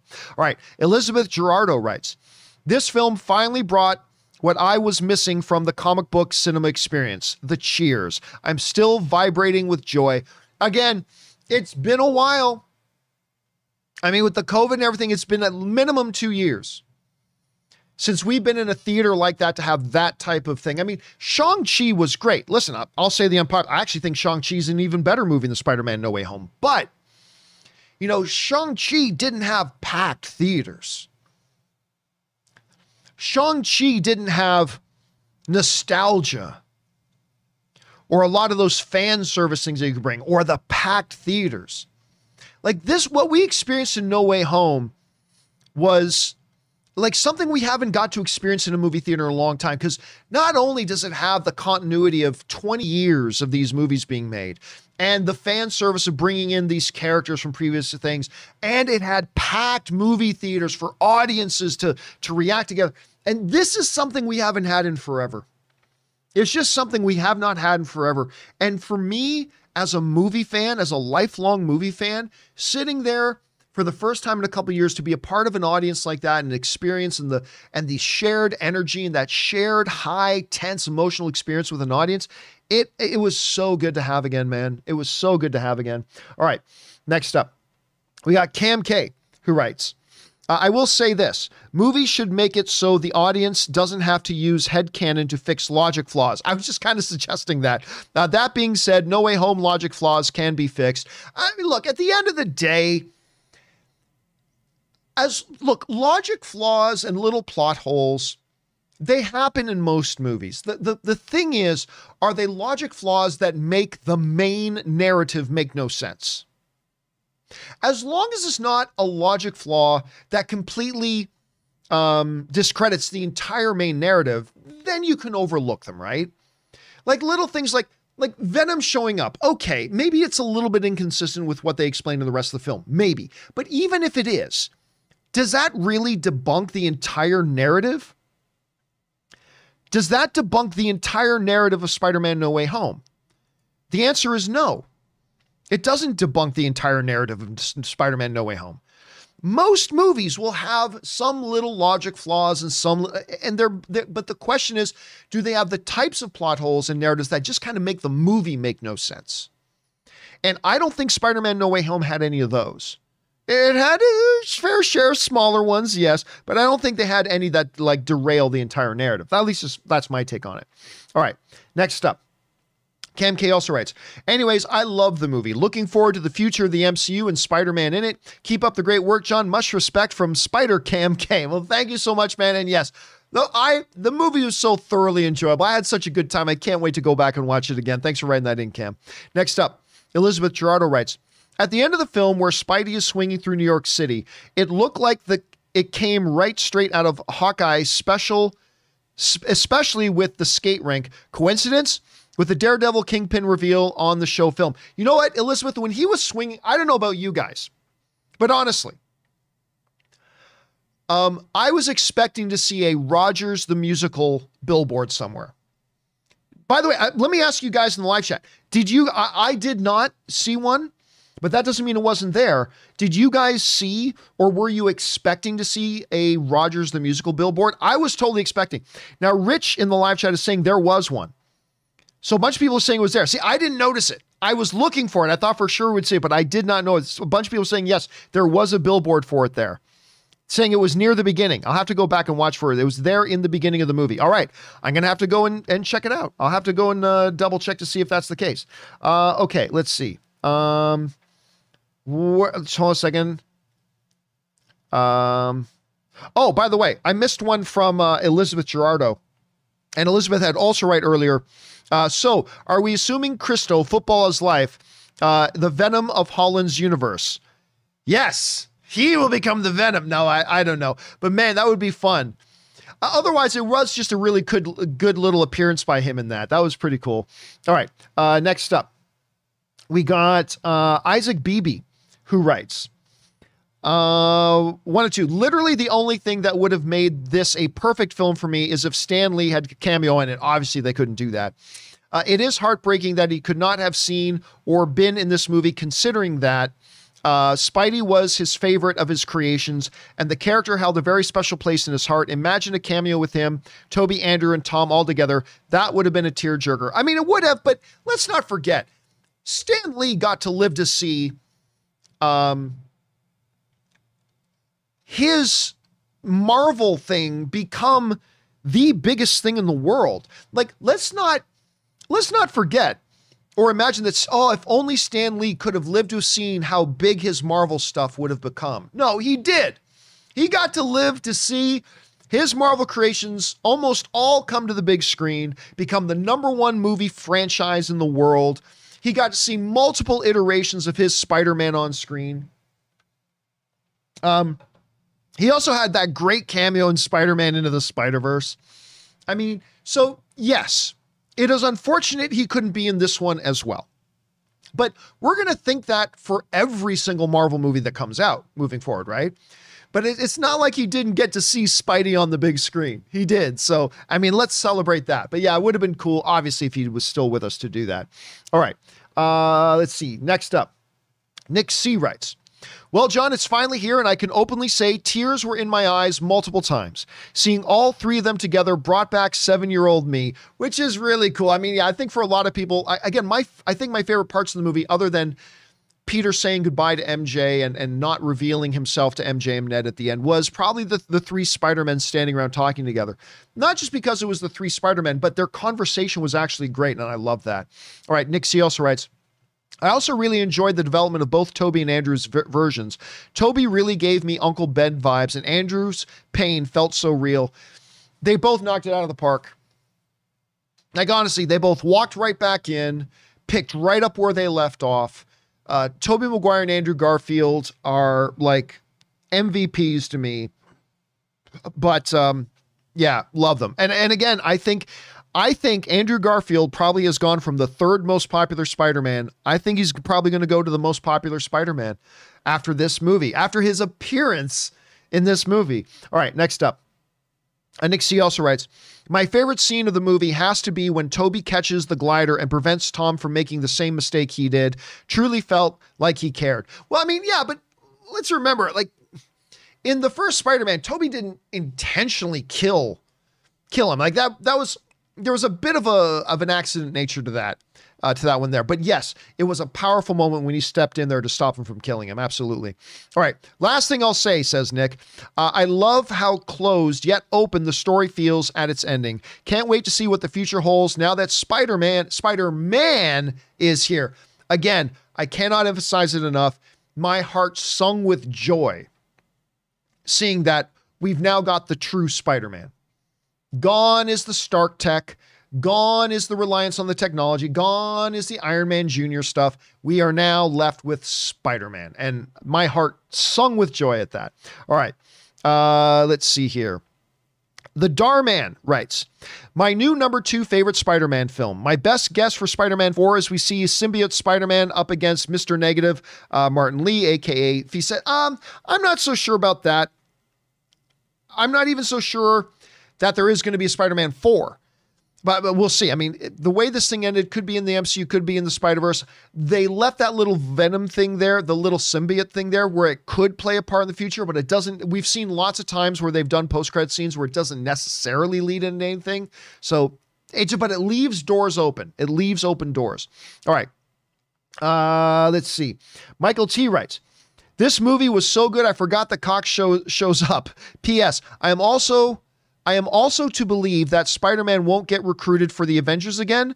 Um, Uh, I know the implication is he'll be on his own, unknown to the remaining heroes, but when you're thwipping around town saving lives, somebody's putting a team together is going to want a taste. Well, remember, I think the world remembers that he is in the Avengers. Like the world remembers Spider Man.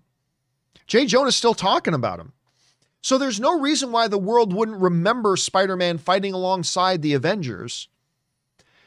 It's just that nobody knows that nobody knows Peter Parker. Peter Parker is wiped from everybody's memories.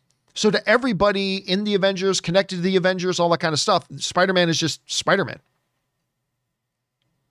So whether that goes somewhere or not, we'll finally see. All right. Uh, let's see. Next up, we've got Black Rice 19 writes. I really enjoyed this film. I only have two Spider-Men. I only have Spider-Man 2 of he- ahead of it. My theater turned into a rock concert when Tobey and Andrew came out of the portal. So surreal. And again, man, I live for those moments in movie theaters when when something happens that whether it's Mjolnir flying into Cap's hand or whether it's you know, something a big lightsaber fight breaking out in a Star Wars movie or, or something like that, or you know, something huge happens in a Harry Potter movie. Having that audience reaction is just the things I live for going to the movies, Black Rice. All right, Yo Pierre writes. Um uh, one of two. I loved it. Even my girl cried, and she's just a casual fan. I feel so satisfied, yet wanting more, knowing Venom is coming. Also, if you were Spider Man, what building would you choose to chill on top of? I, I mean, I don't know. Who cares? Um, now, again, I don't think is definitive. I don't think the ending of that movie is definitive. Now Venom is coming. I I don't think that's definitive at all. I don't think it's definitive at all. Uh, I think they've they left a piece of Venom there. They left a piece of the symbiote there to be an open door. That's something they now can do if they want. But I don't think it's they never planned beyond this movie, right? So they left that there as a possibility. But also remember, it's not Venom. Uh, Cletus Kasady got. Um, oh, but you know what? I think I think earlier in the show I called him Cassius Cassius Clay, which is of course Muhammad Ali. Uh, Cassius, anyway, Cletus Kasady, When Cletus got a bit, uh, got a little bit of the symbiote in him, the symbiote became its own entity, right? And so my guess is, and it's just a guess, that if they do anything with that piece of the symbiote being left behind, and we don't know that they are, that's not definitive, but if they do, it's not Venom. It's much like Carnage became a part of its own, became its own entity, that thing would have to become its own entity as well. Maybe, I don't know. We're all just guessing at this point. I'm just guessing too. All right, next up.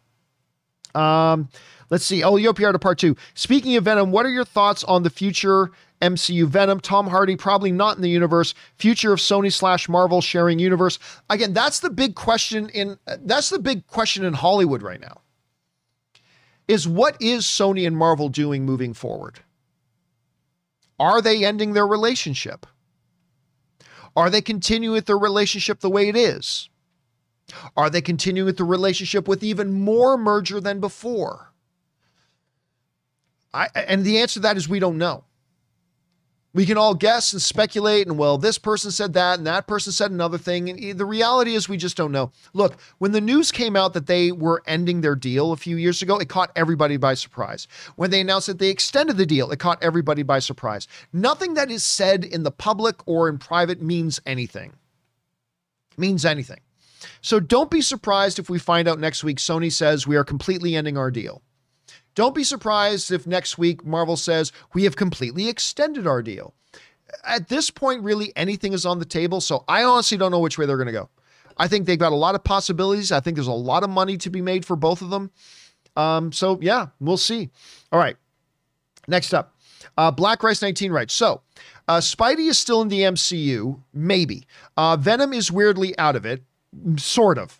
I hope MJ and Ned uh, never end up remembering Peter to keep the emotional impact of this film. Well, no, no. At some point, remember the movie is done. The story goes on. That's what everybody look. I hope they don't under, look. A movie is one part. A movie in the MCU is just one part of the ongoing story of the MCU, right? This part of the story ends with Ned and MJ not remembering. But the story's not over. Whether it's in the Sonyverse or whether it's in the MCU or whatever it is, they could come back around to visit this again. And if they do remember later, that does not undo the impact, the emotional impact that happened in Spider Man No Way Home. I do not understand this feeling that if something changes in a future movie, that ruins what happened in a previous movie. It's not, no, the fuck it doesn't.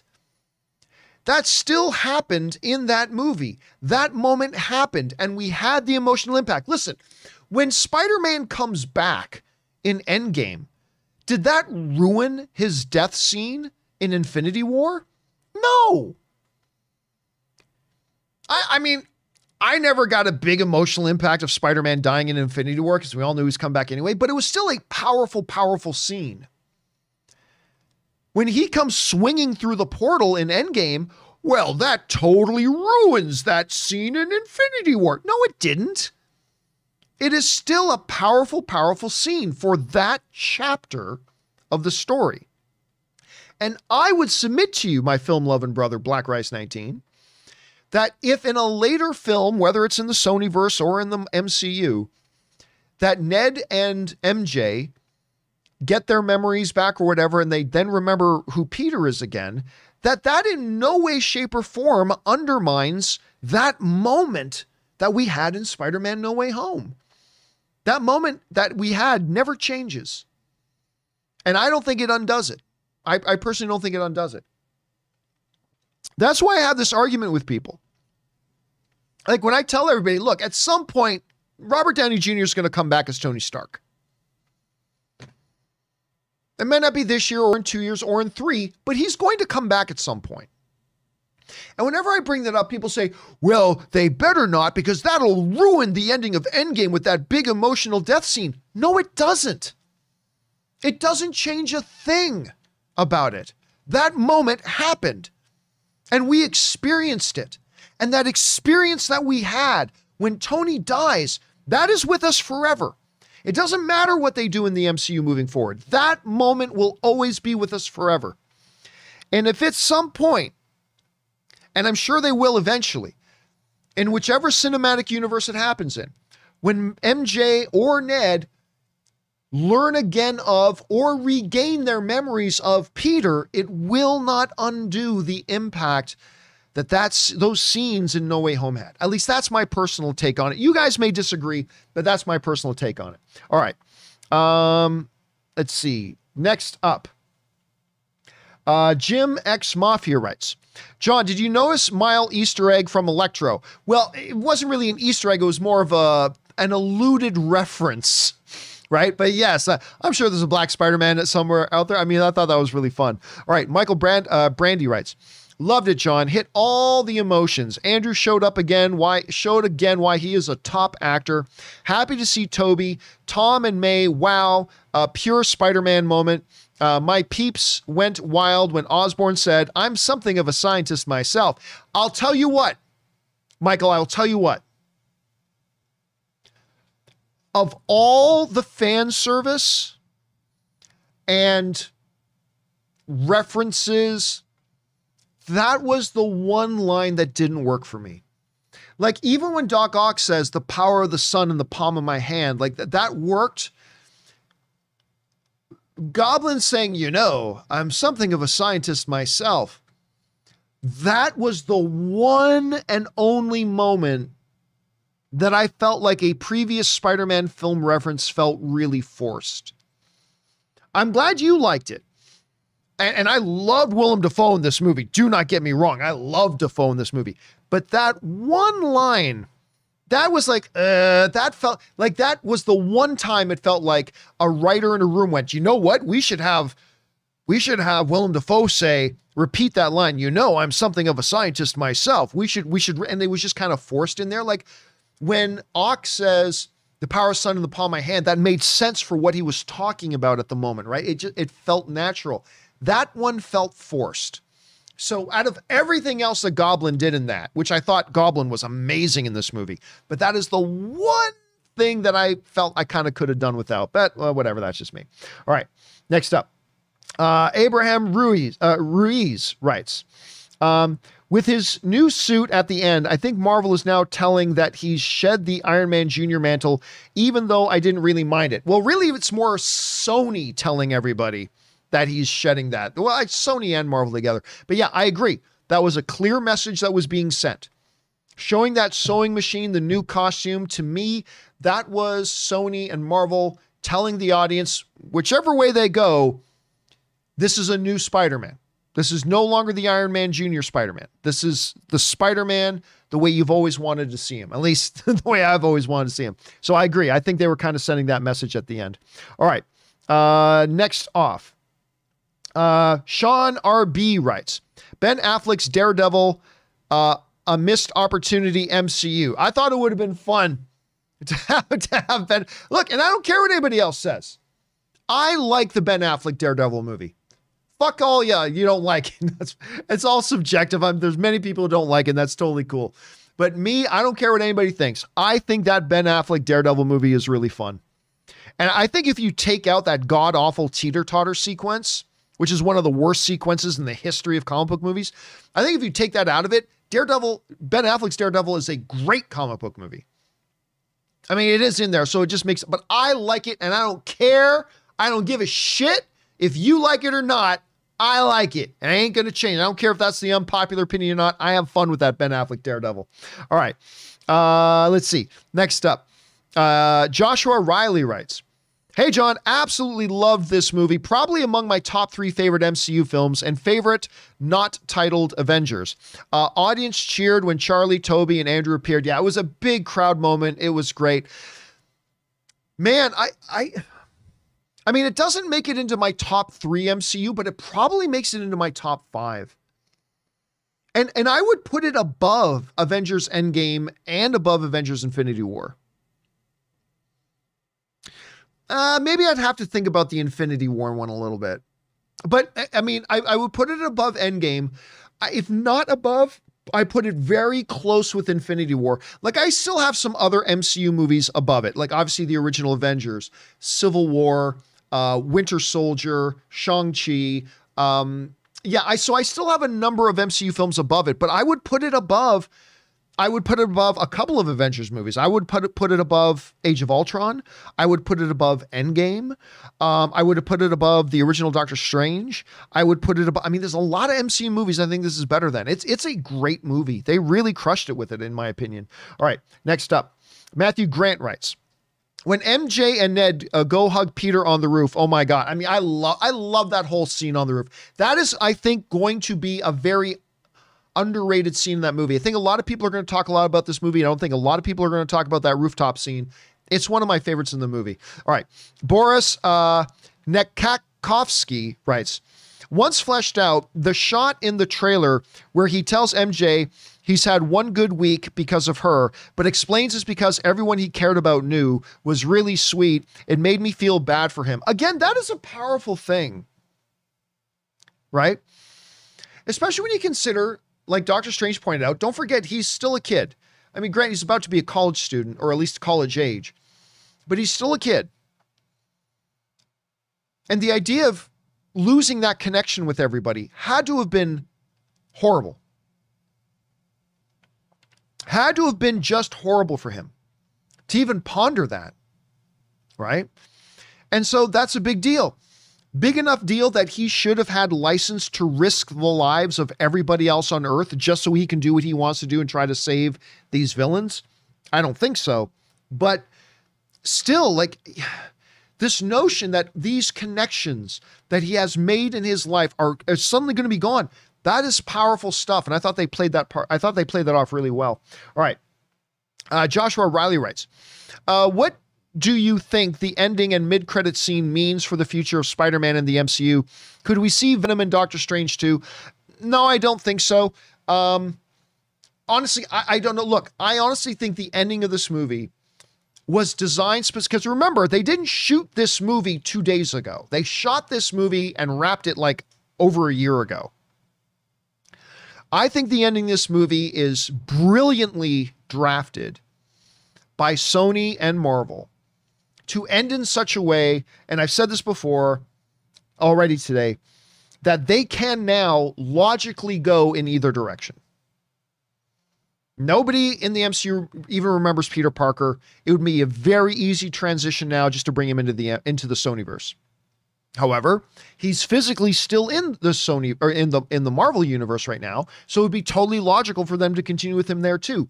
Marvel and Sony had so much like they put a lot of forethought into this and they left this movie in the perfect place where they can do either now. They left themselves, and again, I said the magic word before is flexibility. They have left themselves, they didn't paint themselves into a corner. They left themselves with a world of flexibility. So this now can narratively, logically go either direction. It'd be perfectly logical and easy for them to bring into the Sonyverse, totally logical to keep it in the MCU they've got a world of opportunity and options open to them now. So we'll we'll ultimately now see what happens. As far as Venom goes, I don't they I don't think they had a plan. I think they simply left a piece of the symbiote there. Again, there's the word flexibility. Leaving that piece of the symbiote there gives them the flexibility to make some creative choices later or not. Right? It just gives them an open door. It gives them the opportunity to do something if they want, and the opportunity to do many different things depending on where they go from here. So we'll have to wait and see. All right. Next up, uh, we've got uh, Craig Hurst who writes Hello, John. Uh, Kim and Chef Pleasures. Uh, did y'all enjoy the big surprises? Where do, did you see the MCU going with the Venom cliffhanger at the end? Theory, it will be Ned. Um, he gave that line to Peter earlier about not going evil, and then this. Thoughts? No, I really don't think he's going to go evil. I, I, don't think him giving that line to Peter was a foreshadowing of Ned going bad, like at all. I don't think that's what they were foreshadowing in the least. Um, again, I don't know. I, I, I think either way, it's not Venom. Venom went back with Tom Hardy a piece of the what we learned in Venom 2 is if a piece of the symbiote breaks off and goes into somebody else, it becomes a totally different entity. In Cletus Kasady became Carnage. In the MCU, if they use it at all, which again they may not, it probably would be something else. But but again, I don't think anything is written. I don't even think they know what they're doing with it. I think when they shot this thing and set it up, I think it was just set up to give them flexibility. So we'll see. All right. Uh, next up. Hammy Reacts writes, Love seeing Tom Holland go from boy to Spider Man. I agree. We did get to see that evolution in him, didn't we? He is now truly Spider Man. Hammy Reacts also writes, Rewatch three Spidey swing in land during final battle on YouTube. Uh, made me shed a tear of joy. Was in total awe and disbelief throughout. Loved AG entry. I don't know what AG is. Oh, you probably mean Andrew Garfield. Yeah, the entry was great because, again, I mentioned this earlier. Even though I fully expected Andrew Garfield and Tobey Maguire, I wasn't expecting that to be Andrew once once he came through the portal and pulled off the mask. So it's still, even though I was expecting him to show up in the movie, I was still surprised in that moment, which is great. All right, pretentious Cameron writes. I enjoyed my experience overall. I think the first half was a little messy, but the last 45 minutes was really well done. Uh, was really well done. I agree. And listen, I'll go so far as to say this. I had heard a bunch of people, and look, let's just be honest. Let's not be those those you know those kinds of movie fans that we go well i like this movie so we can't say anything is anything other than perfect since we like this movie we have to say everything in it is perfect Let's not be like that. I'll be honest with you. I had read a lot of reactions saying that the first half of the movie is a little uneven and, and maybe a little messy or, or whatever, right? And I mean, I hadn't seen it yet at the time.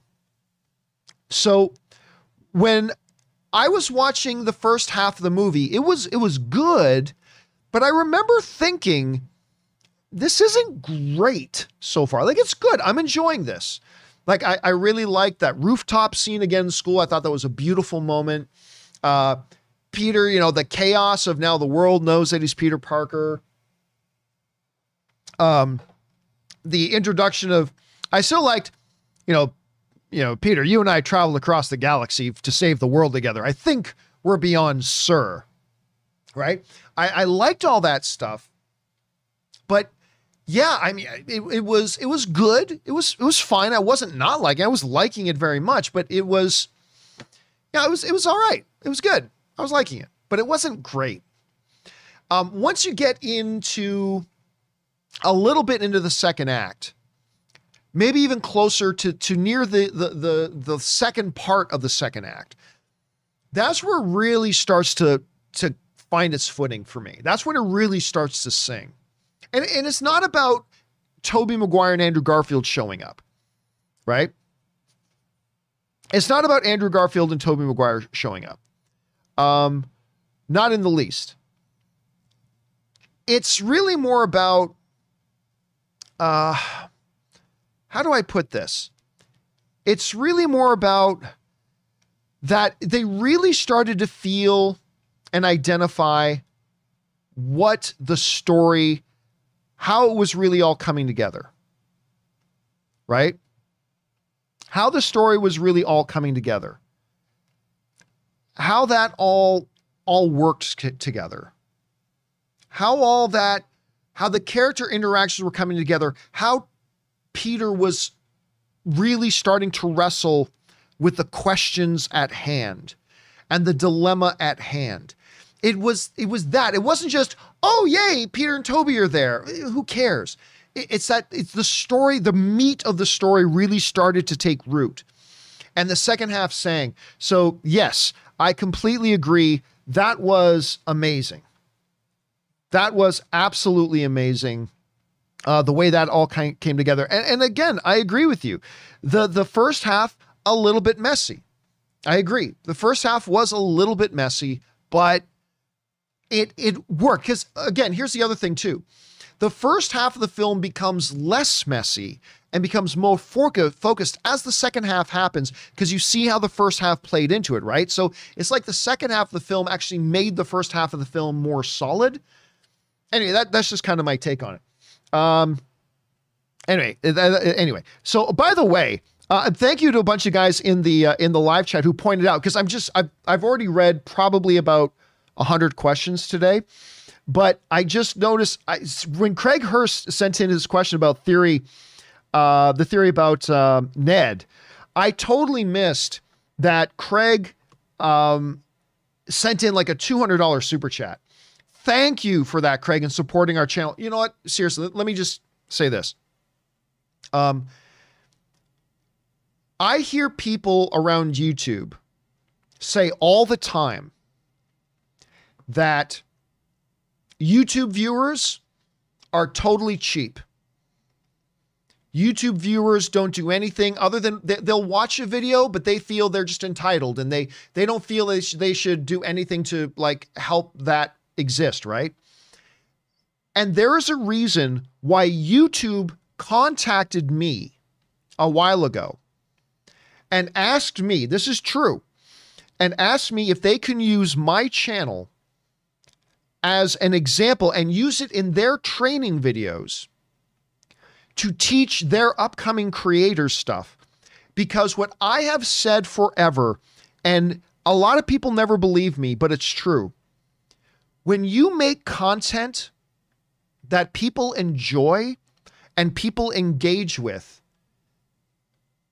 they want to support that content. I know I have content creators that I watch and I absolutely support because they're giving me content on a daily basis. And I said, and I've told people this, I've told other YouTube creators this. I said, do not believe for a second the lie that YouTube viewers do not want to support the content that they enjoy to consume. YouTube viewers like to support the content they enjoy watching. They they want to be a part of that. They want, hey, look, if you put out something that they enjoy watching, they feel they benefit from or be, are entertained by, they want to support it. And everybody's like, no, they don't. No, they don't. And I think, yes, they do. And you guys, the viewers of the John Campea show, you guys prove that every fucking day. Every day. And sometimes we get people who are like, you know what? I just, I watched. I literally had a guy write to me not long ago who told me, you know what, John? I, I went through like a three month really bad stretch where like everything in life was terrible, but every day I looked forward to watching the John Campea show. And that show and engaging in the live chat with everybody in the live chat, that got me through those months. And like, here's this. And they sent me like $500. I'm like, you don't have to do that. But he said, no, no, man, this, I just want support. I want to make sure this show does that for other people too. And when I look and see somebody like Craig, who like wants to support this show on that level because they like the content, I, I'm reminded of that and I'm incredibly honored by that. So thank you to you, Craig, and to everybody who proves all the naysayers wrong. That, yeah, YouTube audiences, if they like and are engaged and your content means something to them, they want to support it. And they don't believe it, but it's true. And thank you guys for proving that every single fucking day. So thank you so much for that, Craig. We really appreciate it, man. All right. Uh, and I do I do think we're going to see Ned as a sorcerer at some point. All right, let's keep going here. Uh, let's see, where are we at?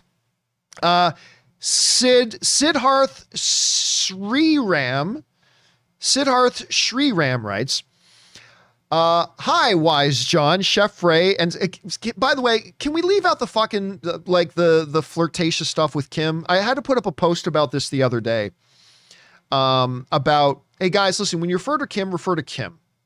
Like, let's, I, I know in the mind of guys, we think when we say creepy things that we're just trying to be complimentary. And I have no doubt that uh, Sid, Siddharth, I have no doubt that your intention is simply to pay a compliment. I have no doubt about that. No doubt at all that all you're intending to do is, is send a compliment. But you, we got to understand that it actually comes across as a little creepy and it just makes people feel awkward. And I get it. Your heart's in the right place. Totally get it. Part was probably in the right place, and I appreciate that. But like yelling out, "Oh, sexy Kim" and stuff like that, all it does is it it just makes you come across as creepy. And let's face it, a lot of guys do it, and the intention is probably just to give a compliment. But let's reel that that shit in anyway. Uh, ten out of ten till May's death. Uh, then No Way Home falters due to fan service. Coolest moments: Charlie Cox uh, intro and Tom beating Strange with math. 13th best MCU film for me. Doc Ock was the funniest. I find it kind of weird that you would say that um that No Way Home falls apart after May's death because of fan service, but then you say the coolest moment was a total blatant empty fan service moment of Charlie Cox showing up right? So I don't know how you can say that's like one of your favorite moments, but then say that the movie falls apart for you because of fan service. Well, what do you think the Charlie Cox thing was? It was like blatant fan service. He didn't even need to be there in the movie at all. Like Tobey Maguire and Andrew Garfield needed to be in that movie for the narrative to be what it was. Charlie Cox was not needed in this movie whatsoever. It was still a great fun moment. I enjoyed it, but I'm just saying, I don't know how you c- criticize fan service in the movie, but then say your favorite part was an absolute fan service moment. Anyway, uh, it's, just, it's, just, me. It's just me. All right. Thanks for writing your thoughts, though, man. All right. Next up. Hammy Reacts writes Daredevil cameo did nothing for me. It felt wasted. I'm not going to say it felt empty to me. Like, it was fun. And definitely the line is, How did you do that? And he just says a line that makes no sense. He says, I'm a great lawyer. That is, it was a funny, funny moment. But I I do agree as opposed to Tobey and Andrew who were needed to be in that movie for the narrative to be that it was. Charlie Cox wasn't needed in this movie. He didn't need to be there. That was just a pure fan service thing. It still worked. Like it was just a momentary thing and it was just for a good funny line. And it worked for me. But you're right, it, it was it wasn't necessary to be in there unlike Tobey and, and Andrew. All right. Reggie Phoenix writes. Um Let's see. Um, Reggie Phoenix writes, uh, why was Electro there? Wasn't the catalyst that everyone knew Peter Parker was Spider Man? He was surprised when Andrew unmasked and was Caucasian. Bring on the filthy. I, I'll be honest with you. I, again, I don't remember. I don't remember. Um, I, I really have no recollection of, of, how much did Electro know? Because again, it's been a number of years since the Amazing Spider-Man 2. How much did Electro know or or didn't know? I I can't remember. I honestly can't remember. So anyway, there's that. All right, next up. We go to Um, where are we at? That was Reggie. That was Reggie Phoenix. All right. Uh, Sidera writes, I really like Tobey's Tobey Spider-Man 1 and 2, but Tom and Andrews were the worst parts of No Way Home. Oh, I disagree with that. Uh, the third act was a bore fest for me. Statue of Liberty fight was a dud. Ned conveniently learning to open portals is lazy writing uh, to serve the plot. I, I gotta disagree. Like, I respect your opinion on that. I do. I respect your opinion on that. We all experience movies different ways, and film is subjective. Uh, but I'll tell you why I disagree, respectfully, is that um, I thought uh, Andrew was absolutely the best part of the movie, but but that's just me. I thought he had the most emotional hit. Uh, I thought his connection was the most palatable uh, whatever. I thought the fir- third act was exciting. I mean, it wasn't the greatest action sequence in the MCU by any stretch of the imagination, but I still thought it was good. It was kinetic. It was fun. The portals thing wasn't lazy either. They really laid it out well. They laid it out well about how he came in possession of the sling ring. The fact that it was kind of an inadvertent thing that he kind of did something and noticed the spark and then realized, and that is the function of a sling ring. I mean, that's what the ring does, right?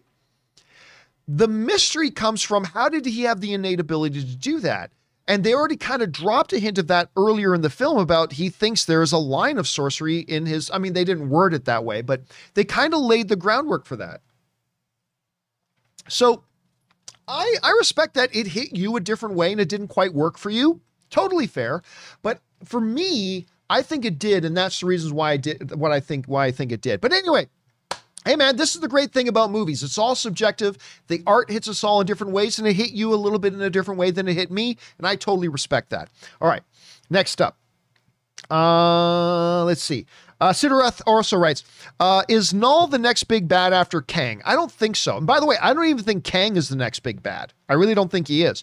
Uh, can Bales, Gorr, and Knull take down Arishem? I don't think so. Uh, who would the three of you like to see cast as Knull?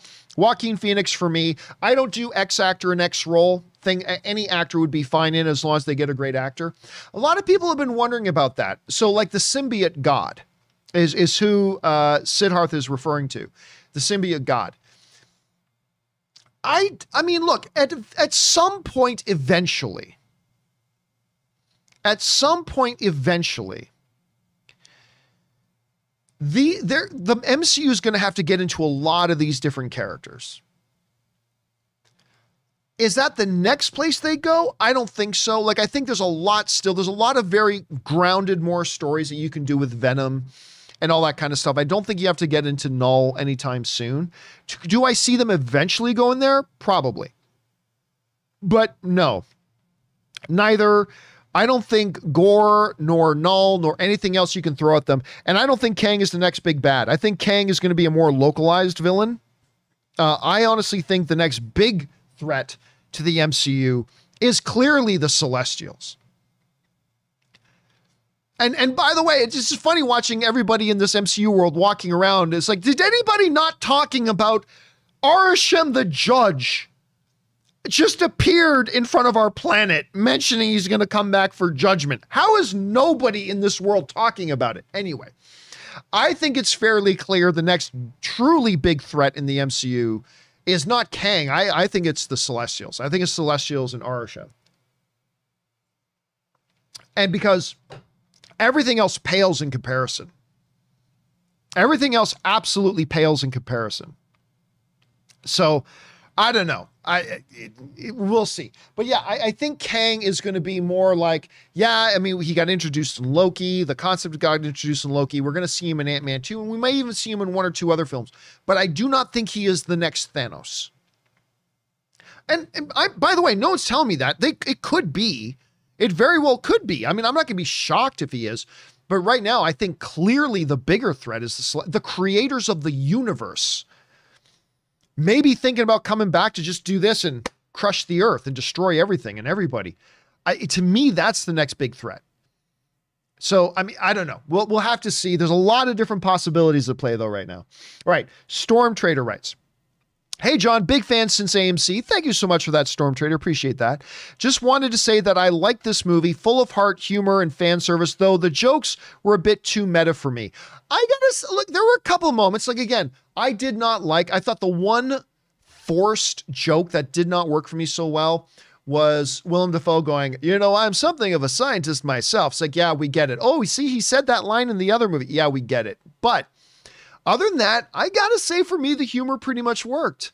I, I think I think it wasn't like overt too much. I think it was clever and, and felt rather natural and had some charm to it. So yeah, I, I mean, yeah, it may, it, pro, humor is a, even the most subjective thing in all of the arts, but I gotta say, I thought the humor for me worked. I, I will say that. All right, next up, we got HV3 who writes.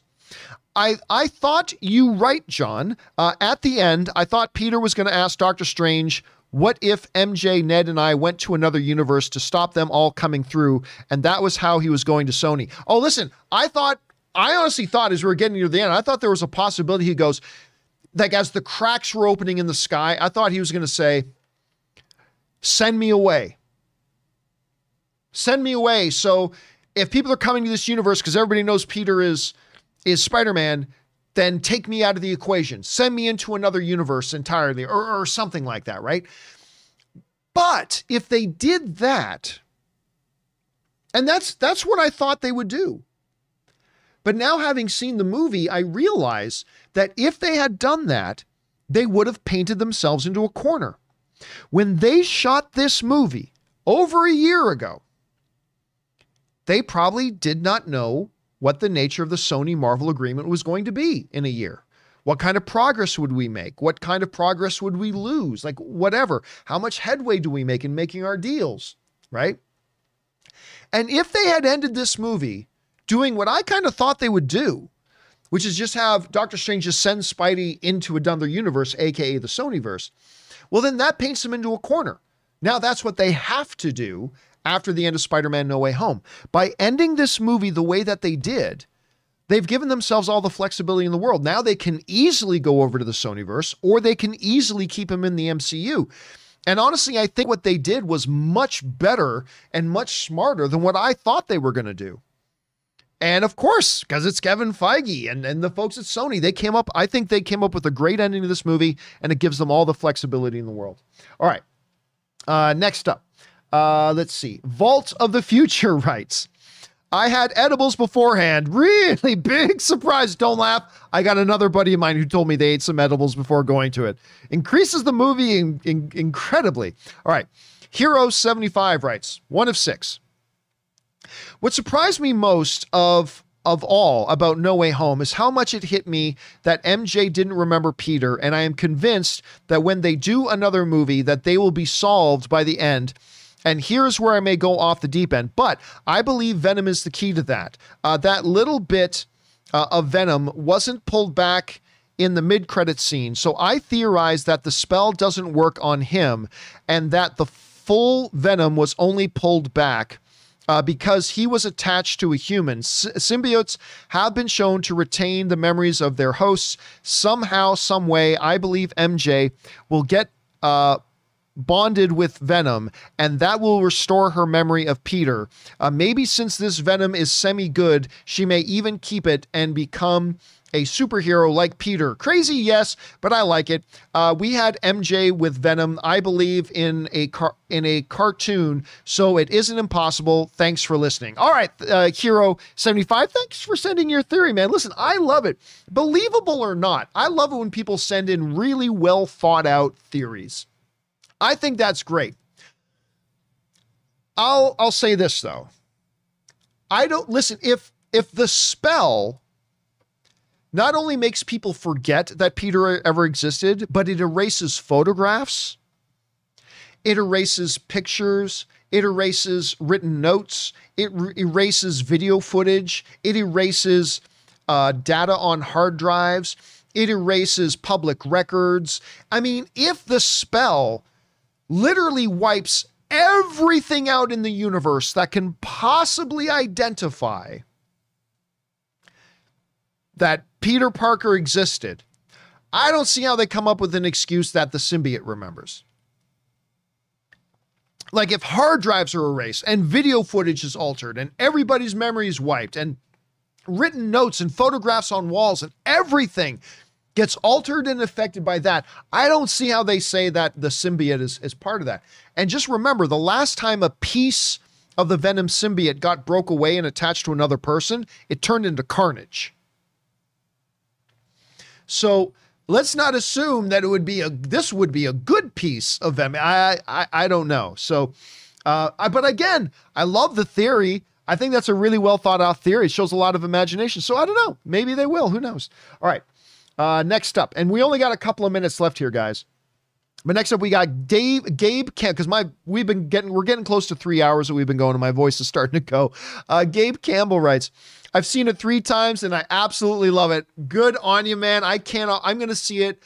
I'm not going to see it like seven times in theaters like I did with Shang Chi, but I'll probably see it a good three or four times in theaters. I'm I'm proud. I've only seen it once so far, but I'm definitely planning on going more times to see it. I'm glad you've had a good time, man.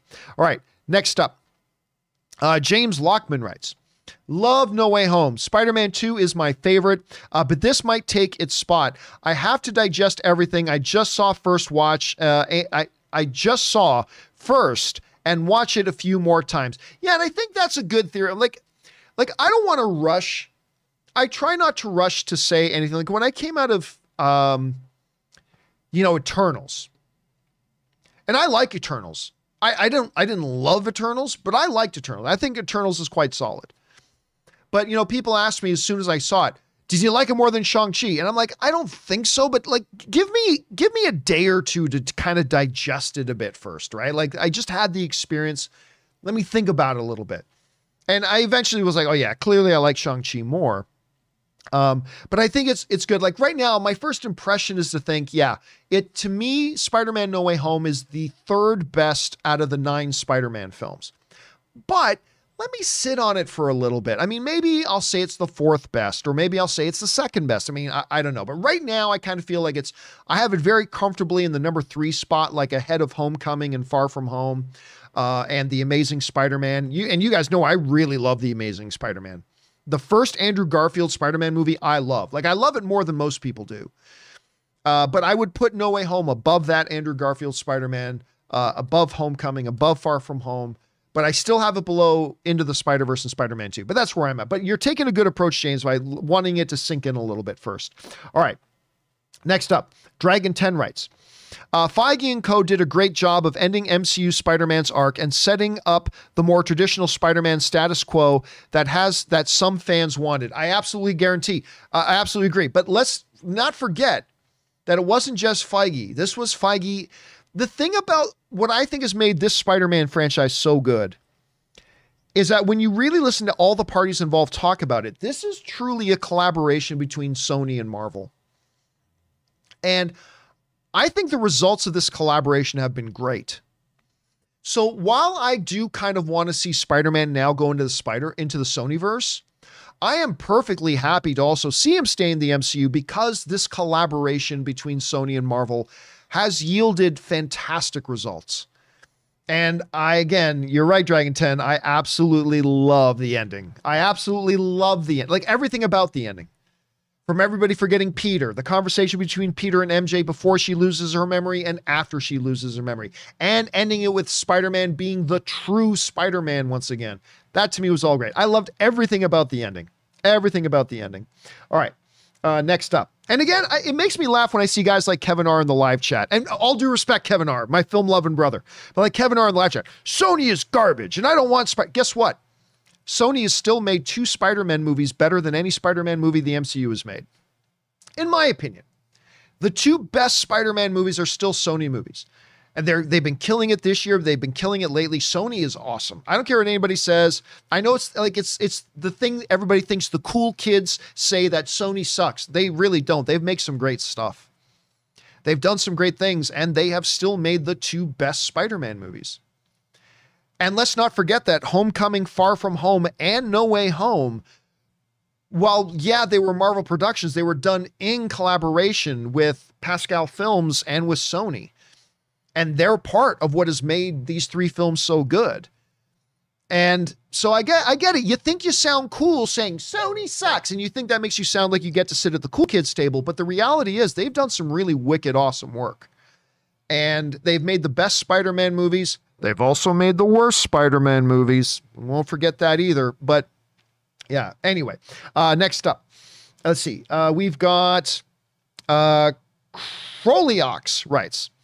I love this movie. Doc Ock being proud to see Peter, Tobey all grown up, Peter, Andrew crying for saving MJ. Love that moment. Uh, the brotherly bond between the f- Peters formed. And again, I love that it was like we all predicted it was going to be Andrew that saved MJ falling, right? But I love that he didn't just save her, put her down, and say, be careful and take off. He landed with her. And then the movie took a moment. Jon Watts, the director, decided to take a moment to let us as the audience share in that recognition that Andrew Garfield's Peter Parker had that he just succeeded where he had previously failed. That he wasn't able to save his Gwen Stacy, but he was able to save this universe's MJ. And the fact that they just took a moment to let us see that emotion on his face. And we, as the audience, got to share in those feels that he had in that moment. I thought that was a brilliant directorial decision. I thought that was a brilliant directorial decision on Jon Watts' parts to let us linger there for just a moment and appreciate the significance that it would have had on that Andrew Garfield character. I thought it was a great choice. Absolutely a great choice. All right. Uh, next up, we go to uh, is Krolix next? Uh, no, we already had that one. Uh, Krolix also writes, excited to see what the new movies will look like uh, with this soft reboot. Hopefully, with a new cast and a new Venom and no more Iron Man Junior Spider Man. Well, listen, I think there's a world of possibilities in front of them now. MJ and Ned can be back in the next movie. The next movie may be in the Sonyverse, it may be in the MCU. We may have people remember who Spider Man is. We may not. But I am really happy that the Iron Man Jr. I, I, still love Far From Home and Homecoming, even though it's Iron Man Jr. I still love the movies, don't get me wrong. But it makes my heart very happy to see that we're moving on from that. All right, guys. Final one of the day. And then we're going to have to wrap things up here because my voice is pretty much shot. We've almost been going three hours. Thoughts on the score? I thought the score was very good. I loved hearing the themes from the other films. MCU Spider Man's theme should be iconic. It's perfect for the character. It's really interesting how, how much, like smell, the, the sound of music instantly takes us somewhere. Here's a quick example. I Ann and I were in the car the other day and for whatever reason, we don't listen to classical music in the car, but for whatever reason, we kind of popped on this classical music station, right? Just for the, the heck of it, just popped it on. And it just so happened that they were playing the music from Hook, the the food fight dinner scene when Peter is, I think, having his first flight around. Like, because remember, they were having that pretend food fight. And then um, Robin Williams realizes he can now see the the imaginary food, and that allows him to tap into his his happy thought, and he's able to then fly. That music from that scene started playing, and Anne and I instantly were both like, "Whoa!" And Anne's like, "What is this?" And I'm like, "This is totally the Bangarang music. This is totally." And instantly, just the few notes from that music teleported my imagination to watching that scene. And I was experiencing that scene again just from hearing those notes. Same thing happens with I'm a big fan of Robin Hood, Prince of Thieves, the Kevin Costner Robin Hood. I know it's the cool thing today to, to hate on it, but whatever. I really like Robin Hood, Prince of Thieves. I like that movie a lot. But now, whenever I hear the iconic Bryan Adams song, you know, you know it's true everything I do. Like whenever I hear do do do do do do, like whenever I hear those notes, my imagination is instantly teleported to those scenes.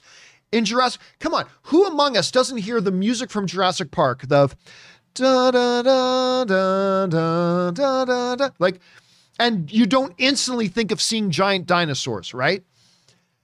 the same thing happens to me with those that Spider-Man music. Like when we hear the overtures from the previous Spider-Man films, my imagination instantly goes there. And it just makes those scenes feel more complete. It just feels absolutely more complete. And yeah, I thought the music in that worked uh, worked very, very well, and I, I thought it was great. All right, guys, listen. There are still more things to come from uh, Matt McLean, Robert Zaleski, Matthew DeFreitas. D- unfortunately, we're going to have to get to those in a part two of our Spider Man open spoiler discussion. So we will do that. Look for that uh, in the next 48 hours. We'll put up part two of this and we'll get all caught up in that. But for now, while my voice is almost gone, that'll do it for our first part of our open spoiler discussion of Spider Man No Way Home. It was uh, it was a triumph of a movie, guys. It was fun. It was exciting. Being again in a full packed movie house where multiple screens are showing the movie and everybody cheering together and feeling together. And you just feel the energy as everybody's walking out of the theater too, buzzing, hopping. Having that experience again was so great. Here's hoping we get that with Morbius and with Doctor Strange 2 and all the other upcoming movies coming as well. But it was such a great feeling. Thank you guys for joining me here today for these last three hours. Big special thank you to all you guys who sent in the comments and questions. Number one, because you gave us great fun things to think about and to talk about. Number two, you supported the channel as you did, and all of us involved with the John Campea Show and our channel. Thank you guys so much for that support. Guys, don't forget the John Campea Show returns tomorrow. We got a lot of things to talk about, including record shattering box office for Spider-Man No Way Home. The right now the Sunday projections are that Spider-Man No Way Home has made 253 million dollars. The actual numbers come out tomorrow. We'll see if it goes above that 250 line or under because you know Kim and I have a bet. We set an over under of 249 million, 249.5 million. I took the under, Kim took the over. If these estimates hold when the actual numbers come out tomorrow, it will mean that Kim has won the bet, or maybe it'll shift by a couple of minutes. We'll find out. But that and a lot of things other. We're going to talk about this tomorrow on the show. But for now, guys, that'll do it for me. Thanks a lot for being here. My name's John Campea, and until next time, my friends, bye bye.